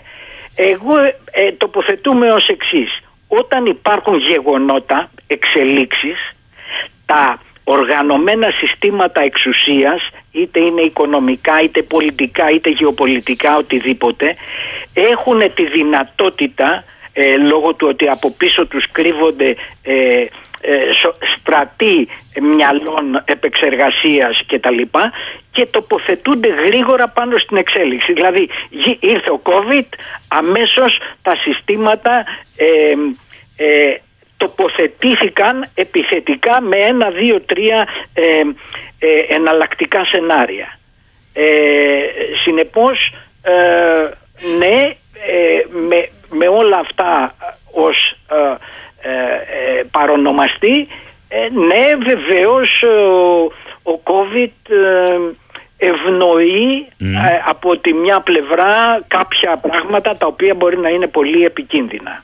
Ε... Έχω ένα μεγάλο κεφάλαιο για τον COVID και κυρίως προσπάθησα να ψηλαφίσω τις, ε, ε, τις κοινωνικές επιπτώσεις ε, να ερμηνεύσω το κίνημα των αντιδράσεων αλλά από την άλλη να θυμίσουμε ότι ο Σίση Πινκ τους πρώτους μήνες που έσκασε το θέμα ε, το 20 είχε μιλήσει ε, είχε υπονοήσει νομίζω στον Ταβό ήταν ε, είχε πει να βάλουμε QR code πάνω στο δέρμα μας. Δηλαδή να βάλουμε αυτά τα το, τον κώδικα αυτό του, της νέας μορφής που να έχει όλο μας το ιατρικό ας πούμε ε, παρελθόν εκεί πέρα και να μπορεί να το παρακολουθεί εύκολα το σύστημα. Ε, σε μια εποχή που στην Κίνα και αλλάχου όχι μόνο ε, αυτά τα δεδομένα τα δεδομένα που χωρίς να το καταλαβαίνω έκον τα παραθέτω όμως μέσα από τα κινητά, μέσα από τους υπολογιστές, γίνονται μεγάλοι όγκοι data και μετά, μετά με βάση αυτά καθορίζονται ακόμη και η βαθμολόγηση της κοινωνικής μου συμπεριφοράς. Δεν λέω κάτι εξωπραγματικό και αυτό μπορεί να συνδέεται ακόμη και με την πιστοληπτική ικανότητα στο τραπεζικό σύστημα ή με την άντληση πόρων για τρόφιμα, λέω. Ε, όχι, λέτε σωστά. Ακριβώς έτσι είναι αυτά τα big data όπου θα γίνουμε κι εμείς μεγάλο κέντρο με τις ε, επενδύσεις ε, της Google και των άλλων μεγάλων που έρχονται να φτιάξουν data centers στην Ελλάδα. Ε, αυτά, αυτά, τα, αυτά τα δεδομένα τα επεξεργάζονται ε, τα επεξεργάζονται με φοβερή ταχύτητα με τη χρήση τεχνητής νοημοσύνης και σου βγάζουν ένα προφίλ. Πολιτικό, καταναλωτικό, ψυχαναλυτικό, ερωτικό ε, ε, έχουν την, ε, την φωτογραφία καλύτερα από ό,τι την έχεις εσύ στο μυαλό σου. Και αυτό είναι το, το νέο χρυσάφι, το, το νέο πετρέλαιο του 21ου αιώνα. Έτσι λέγεται ότι τα data ε, μ' ακούτε, βεβαίως, βεβαίως σας ναι, ναι. Ε, τα data θα αποτελέσουν το, ε, το κρίσιμο, ε, τη νέα πηγή πλούτου ε, διότι θα είναι εμπορεύσιμα έτσι. Τα θυμόμαστε πριν δύο-τρία χρόνια τι έγινε με το Data Analytics ε, πριν μερικά χρόνια. Ε, αυτό τώρα έχει εμπορευματοποιηθεί και θα είναι ε, τελείως ελεύθερη στην αγορά. Θα γίνει και χρηματιστηριακό προϊόν κατά πάσα πιθανότητα. Όμως κύριε Ανδρονόπουλε έτσι δεν πάτε δεν πάμε, όχι πάτε, όλοι μαζί πάμε σε κοινωνίες απόλυτα ελέγξιμες, χειραγωγήσιμες και εν τέλει τι ρόλο παίζει η, το κοινό των ανθρώπων σε τέτοιες κοινωνίες; Παίζει; Και μήπως όλες αυτές οι θεωρίες του political correct που εμφανίζονται τώρα πίσω από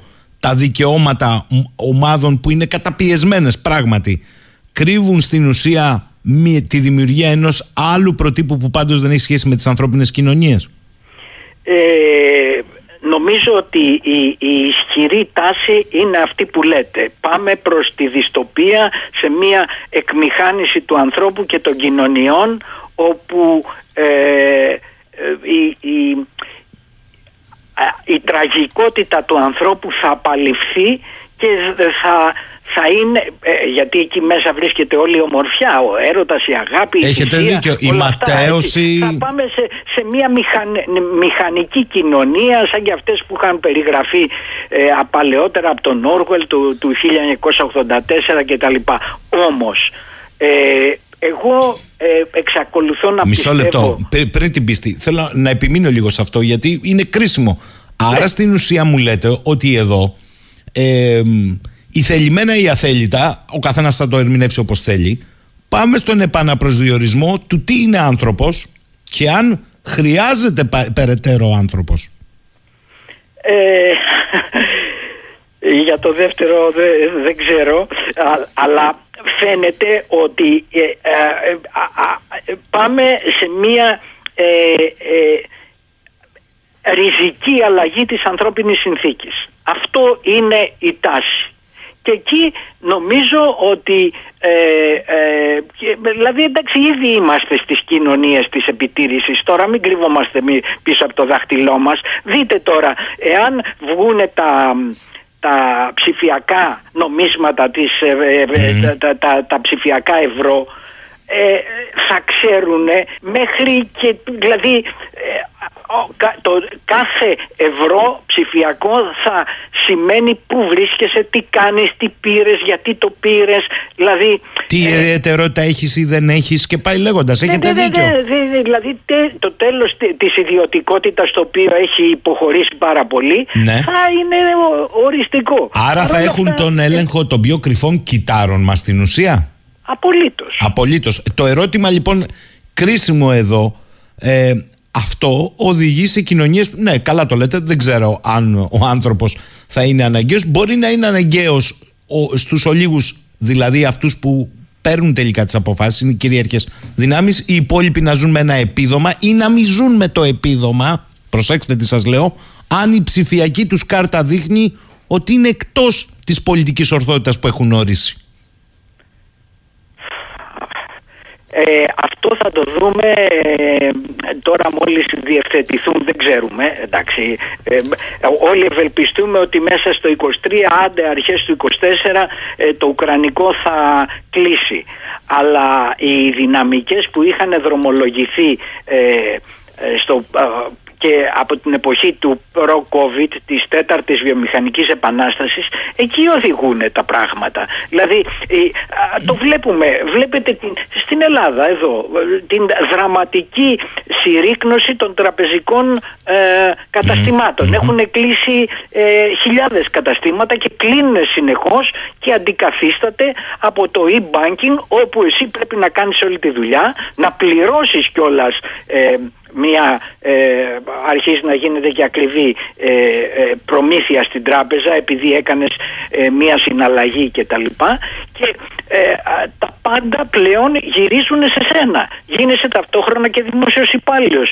Οκ, πολύ καλά μας τα κάνει ο κύριος Πιερακάκης μπράβο του, μακάρι να είχαμε άλλους 20 τέτοιους αλλά αν το καλοσκεφτούμε για να κάνεις μια πράξη με το κράτος ε, που μπορείς να την κάνεις πλέον και μόνο ε, όχι ε, με φυσική παρουσία μόνο από το διαδίκτυο θα πρέπει να έχεις ένα πολύ καλό λογισταρά ένα δικηγόρο ένα μηχανικό και, και ενδεχομένως και ένα συμβουλεογράφο. Χωρίς αυτά τα τέσσερα δεν μπορείς να πας πουθενά. Θα κάνεις λάθη, θα, θα μπλοκάρεις κάποια στιγμή αν τα ξεκινήσει μόνος σου και θα αναγκαστείς να πας στο λογιστή ο οποίος και αυτός βεβαίως ε, μαθαίνει ε, στο κασίδι το κεφάλι έχετε δίκιο, έχετε δίκιο κοιτάξτε όμως ε, εδώ μου γράφουν ε, κύριε Ανδρονόπουλε, συγχαρητήρια, εξαιρετική συζήτηση. Λέει κάποιος εδώ, άρα θα πάμε σε κοινωνίες με κοινωνική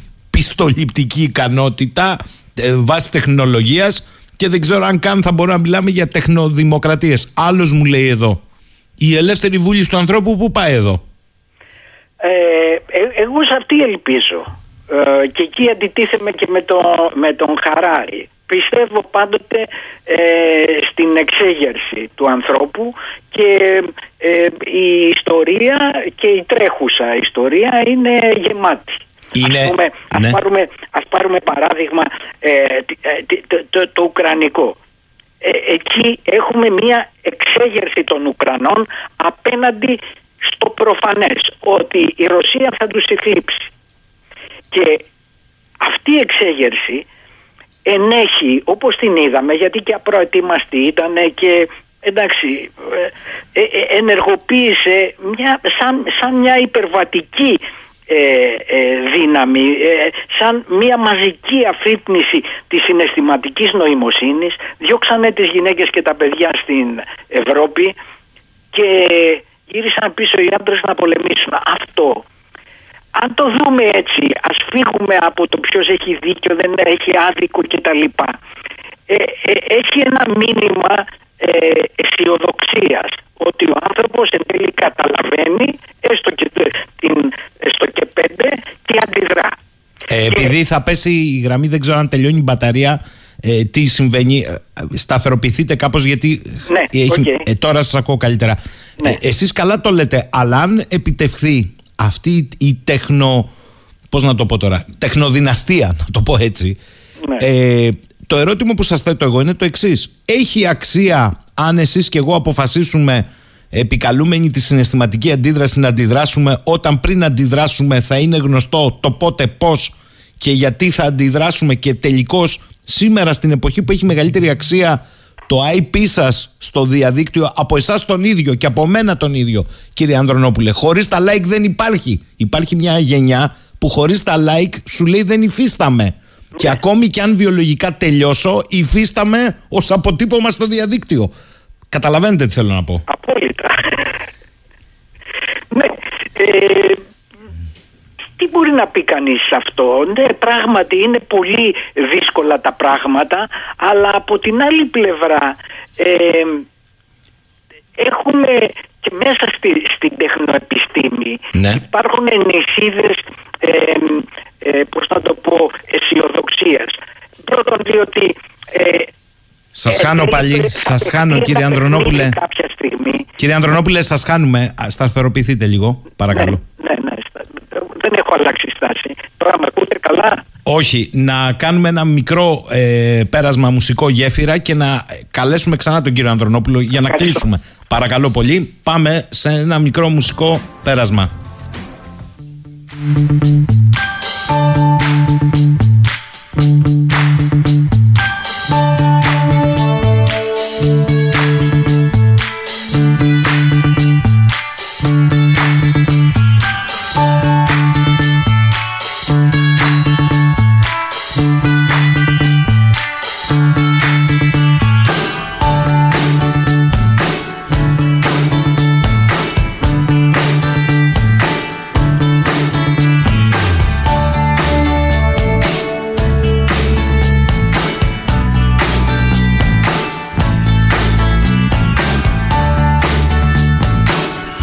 Λοιπόν, έχουμε τον κύριο Ανδρονόπουλο. Πρέπει να σας πω ότι έχετε ανάψει φωτιές εδώ στη συζήτηση. Μηνύματα βροχιδών έρχονται, κύριε Ανδρονόπουλε. Ελάτε, παρακαλώ πολύ. Ελάτε. Είναι καιρός επιτέλους αυτά τα ζητήματα να, να αρχίσουν να μπαίνουν σε- στη, στη, στη κοινή γνώμη, να απασχολούν την κοινή γνώμη και κάποια στιγμή πρέπει να μπουν και στην πολιτική. Είναι πολιτικά ζητήματα αυτά. Μμ, έχετε Έλεγα δίκιο. λοιπόν ε, ότι κάποια στιγμή η οποία δεν μπορεί και να μην αργήσει να είναι μέσα στα επόμενα 10-15 χρόνια θα έχουμε μία σύγκρουση μεταξύ των επιστημόνων ερευνητών και των χρηματοδοτών.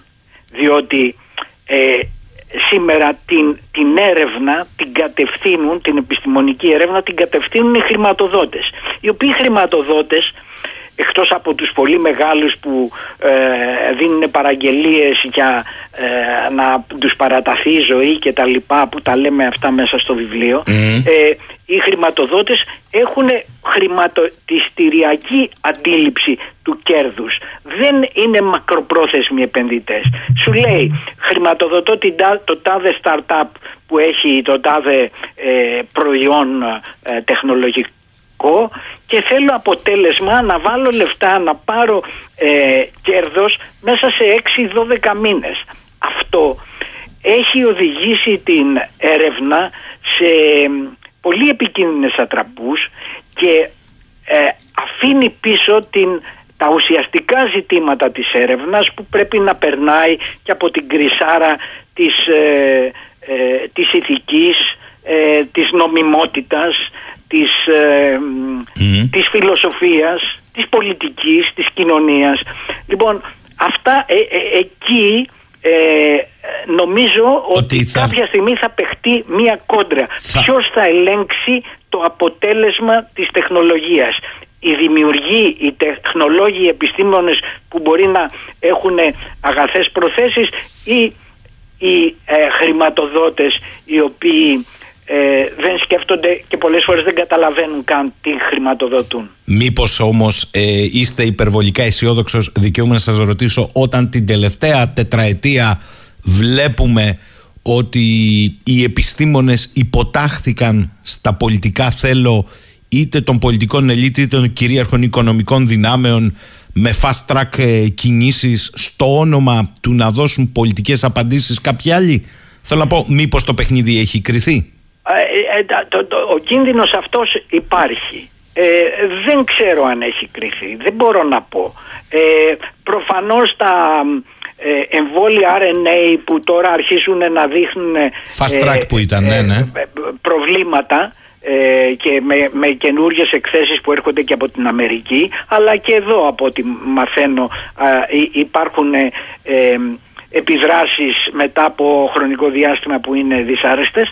Ε, εν πάση περιπτώσει έγινε όπως έγινε με ε, αυτή, αυτό το μεγάλο ε, πείραμα ε, διότι περί αυτού πρόκειται ε, διότι και η πολιτική εξουσία χαμένα τα είχε, δεν ξέρανε που πηγαίνανε. σίγουρα θα υπάρξει ένα κόστος σε ανθρώπινες ζωές, σε, σε, σε, αλλά μπορεί να ανοίξει ε, και νέα μονοπάτια για θεραπείες, για καρκίνους. Ήδη λένε ότι ε, αυτή η τεχνολογία RNA θα έχει ε, ε, σοβα... θα, θα, θα παράξει μια βεντάλια, ένα, μια δέσμη νέων φαρμάκων ε, πολύ κρίσιμων για πολλές ασθένειες και αυτό είναι φυσικά το, το θέλουμε αλίμονο. Κύριε Ανδρονόπουλε, λέει εδώ θα σας διαβάσω μερικά μηνύματα και θα απαντήσετε ολιστικά να βάλουμε και τον επίλογο για σήμερα και ελπίζω να τα ξαναπούμε. Θα χαρώ να σας δούμε και στο Ηράκλειο τηλεοπτικά. Λοιπόν, λέει η φίλη μου η Ελένη, καλημέρα λέει. Αυτή τη στιγμή διεθνώς δεν υπάρχει ρυθμιστικό πλαίσιο που να θέτει όρια και όρους ασφαλείας παραγωγής και λειτουργίας τεχνητής νοημοσύνης. Τη δίνουν πλέον χαρακτηριστικά πλήρους αυτονομίας, αυτοσυνειδησίας, αυτενέργειας, αυτοβελτίωσης. Για να λειτουργεί δεν χρειάζεται υπνοτροφή, δεν πεθαίνει, δεν πονάει, αυτοβελτιώνεται. Αυτή τη στιγμή μέχρι και το κανάλι στο YouTube έχει δημιουργήσει τεχνητή νοημοσύνη. Εξελίσσεται σε ένα ανταγωνιστικό είδος σε σχέση με τον άνθρωπο, ασυναγώνιστος στις ικανότητες και δυνατότητες. Ο συσχετισμός δυνατοτήτων είναι επίπεδου προβάτου ανθρώπου. Άλλος φίλος εδώ μου γράφει, ο Νίκος από το Λονδίνο.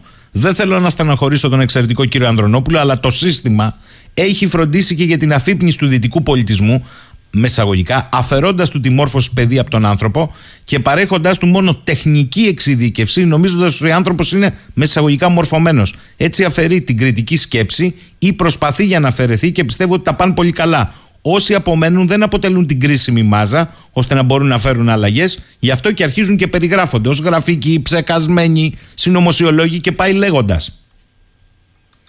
Να μην σας διαβάσω, αλλά είναι πάρα πολλά εδώ. Ε, καταρχήν είμαι συγκλονισμένος ότι υπήρχε τέτοια απήχηση και χαίρομαι πάρα πολύ και τους ευχαριστώ όλους για τα σχόλια και εσά ε, και τον 984.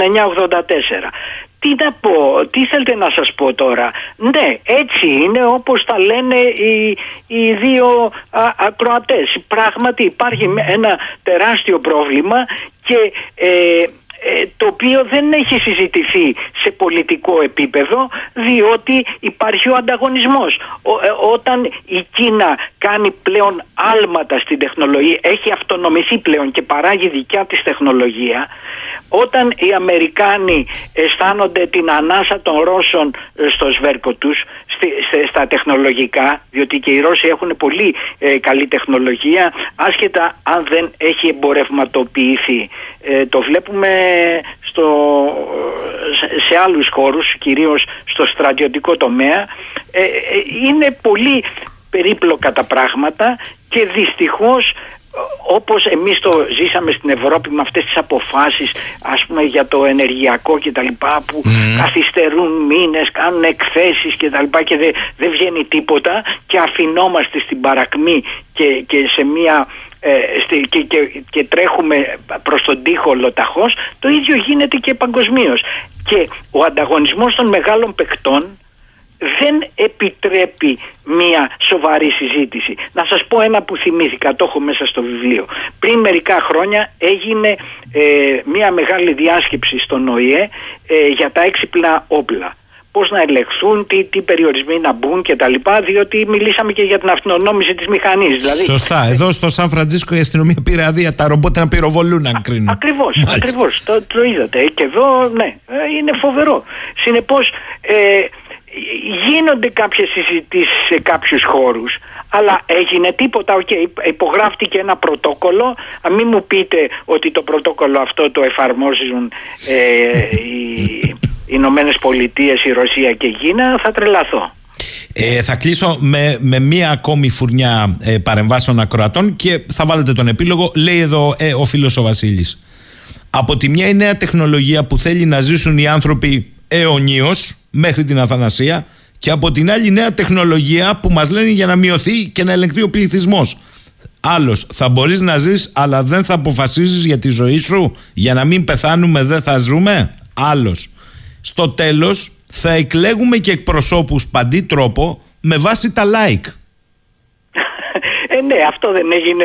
Ο Ζελένσκι τι είναι. Αυτό είναι, τα, τα like. Βρέθηκε ένας άνθρωπος, άσχετα το πώς ε, από το ρόλο του ηθοποιού ε, μεταπίδησε και ενδεχομένως να αποδειχτεί και ιστορικό πρόσωπο. Αλλά ε, ναι, τα like, αυτό είναι. κάνε μου like για να υπάρχω. Χωρίς like δεν υπάρχω. Αλλά ε, να σας πω, ο Sapiens 3, ναι. όπου ε, ε, είναι, εμείς είμαστε ο Sapiens Sapiens, ο Sapiens 3 για μένα είναι η αντίδραση σε όλα αυτά με την ενεργοποίηση ε, δυνατοτήτων του ανθρώπινου εγκεφάλου που έχουν καταγραφεί από την πολύ σύγχρονη επιστήμη γύρω από τον εγκέφαλο αλλά και που έχουν καταγραφεί μέσα από τις ε, ε, μυστικές εμπειρίες, μέσα από αυτό που λέγαμε υπερφυσικό, όλα αυτά τα πράγματα πια ε, έχουν υλοποιηθεί, είναι υλικά, έχουν εξηγηθεί από την επιστήμη. Άρα ο ανθρώπινος εγκέφαλος σε μία αντίδραση προς και το σώμα ε, προς σε αυτό που έρχεται στο μετάνθρωπο μπορεί να οθηθεί με εσωτερικές ε, διεργασίες ε, στην ανάπτυξη ιδιωτήτων mm. της αυτοίασης, της διορατικότητας, της τηλεπάθειας και πολλών άλλων που έχουν καταγραφεί ιστορικά ε, τα τελευταία ε, 4.000 χρόνια. Ε, και μην ξεχνάμε βεβαίως ότι η συναισθηματική νόηση είναι μια παράμετρος που ακόμη και με το λάθος μπορεί να οδηγήσει σε απρόβλεπτες καταστάσεις. Είναι αυτό που είπατε. Η ομορφιά στην ανθρώπινη ζωή είναι η ατέλειά της. Δεν είναι το τέλειο, η ατέλεια είναι που ναι. την κάνει. Ε, ε, εγώ έχω και μία λέξη μέσα στο βιβλίο, ε, την ανθρωπιά. Η ανθρωπιά για μένα δεν έχει καμία σχέση με τον ανθρωπισμό που είναι ιδεολογία, ούτε με τα χριστιανικά η ανθρωπιά είναι μια γενής ε, ιδιότητα του πλάσματος που λέγεται άνθρωπος που ενεργοποιείται ε, και έχουμε δει μέσα στη ζωή, όχι την ιστορία, στη ζωή, ε, παραδείγματα ανθρωπιάς που έχουν τερα, υποκρύπτουν τεράστια δύναμη και δυνατότητες. Ε, αφού σας ευχαριστήσω, απαντήστε και σε έναν επίμονο ακροατή που λέει και τι γίνεται, λέει κύριε Ανδρονόπουλε, όταν ένας τεχνολόγος, παύλα τεχνοκράτης, επιστήμονας, είναι και χρηματοδότης, όπως η περίπτωση του περιβόητου και λαλίστα του Elon Musk. Τι γίνεται σε αυτήν την περίπτωση, λέει. Ε, αυτόν θα τον φάνε οι αγορές. ε, ήδη έχει χάσει, λένε, 200 δις ε, δολάρια. Ε, Κοίταξτε, αυτό είναι. Αυτό είναι. Ζούμε σε μια εποχή όπου ε, ε, δεν ξέρω αν είδατε ο Μετβέντεφ, το, ο πρώην Ρώσος πρόεδρος που είναι κάτι αντιπρόεδρος κάτι τώρα στη Ρωσία, ε, έκανε προβλέψεις για το 23. Ε, και μεταξύ άλλων είπε, ε, έκανε ε, προφητείες τελείως μεταφυσικές ότι θα γίνει πόλεμος Γαλλίας-Γερμανίας, θα, θα γίνει εμφύλιο στην Αμερική και ο Έιλον Μάσκ θα σώσει την Αμερική και θα γίνει πρόεδρος. Θα κλείσω με το φίλο το Σικάριο που μου στέλνει μήνυμα από το Twitter επίγον. Ρώτησε σε παρακαλώ τον κύριο Ανδρονόπουλο πώς φαντάζεται το τέλος ανθρωπαιότητας τύπου ταινία Matrix, δηλαδή η ανθρωπότητα να είναι το καύσιμο για τις μηχανές, τύπου ταινία Terminator, ότι δηλαδή απλά οι μηχανές παίρνουν τον έλεγχο και εξαλείφουν την ανθρωπότητα. Α, ε, νομίζω ότι ε, θα χαλάσουμε την απάντηση. Όχι πως έχω κάποια καλή απάντηση αυτή τη στιγμή, αλλά αυτό νομίζω ότι σηκώνει ταβέρνα και κρασί. Δεν μπορεί να υποθεί έτσι. Ε, ε, ναι, επιμένω ότι οι, φυσικοί, οι, οι δυναμικές των πραγμάτων μας πάνε σε δυστοπία. Σε μια δυστοπία ε, κατάργησης της ανθρωπιάς, της ανθρωπινότητας. Αυτό που είναι η ουσία του ανθρώπου. Ναι, γι' αυτό φοβάμαι και γι' αυτό έγραψα το βιβλίο, γι' αυτό το αφιέρωσα στη νέα γενιά που θα παίξει τον κρίσιμο ρόλο στη νέα φάση. Και ίσως οι επόμενες γενιές ζήσουν τις πιο παράδοξες, πιο ενδιαφέρουσες και πιο συναρπαστικές, όπως λέμε για την επόμενη γενιά κάθε φορά, οι επόμενες γενιές σε μια άλλη κατάσταση. Sapiens 3 κόντρα, κόντρα στον μετάνθρωπο. Εγχειρίδιο μετάβασης στην άλλη εποχή είναι το βιβλίο του κυρίου Μάκη Ανδρονόπουλου από την Ελληνοεκδοτική. Τον ευχαριστώ θερμά για αυτή τη συζήτηση σήμερα και το πρωί. Εγώ σας ευχαριστώ και ευχαριστώ τους ακροατές για τις ε, σημαντικές παρεμβάσεις τους. Να είστε καλά, καλή σας ημέρα. Γεια σας. 11 και 51 πρώτα λεπτά. Κάπου εδώ φτάνουμε στο τέλος ε, για σήμερα. Θα κλείσουμε με τραγούδι. Κατερίνα, ελπίζω να μας βρεις κανένα Matrix. Καλημέρα σε όλους, να είμαστε καλά, να τα πούμε αύριο 10 και 10.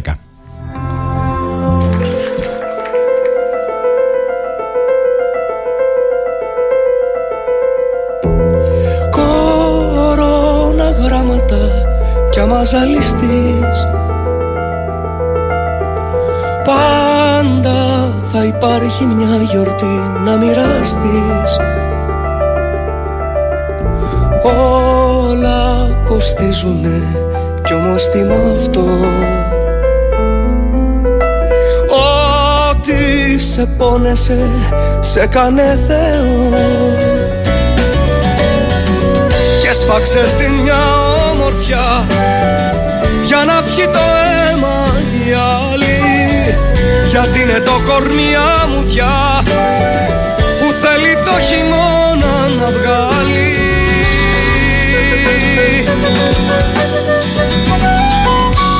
Κορώνα γράμματα πάει ζωή μπροστά.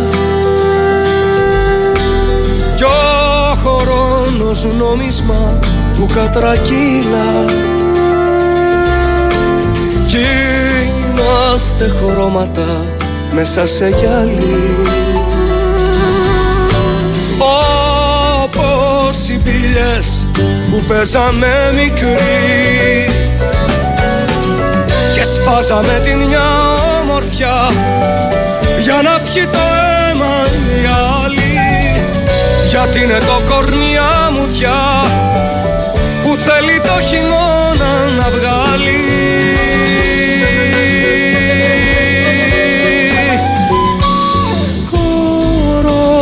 Κορώνα γράμματα σκύβεις για να δεις. Και οι όψεις χάνονται πριν σιγουρευτείς. Σαν δυο φαντάσματα που κράτησαν γερά. Μες στα ρήπια μια παιδική χαρά και ρίξε στη μια ομορφιά. Για να ανέβει στην κούνια η άλλη γιατί είναι το κορμιά μου πια. Που θέλει το χειμώνα να βγάλει.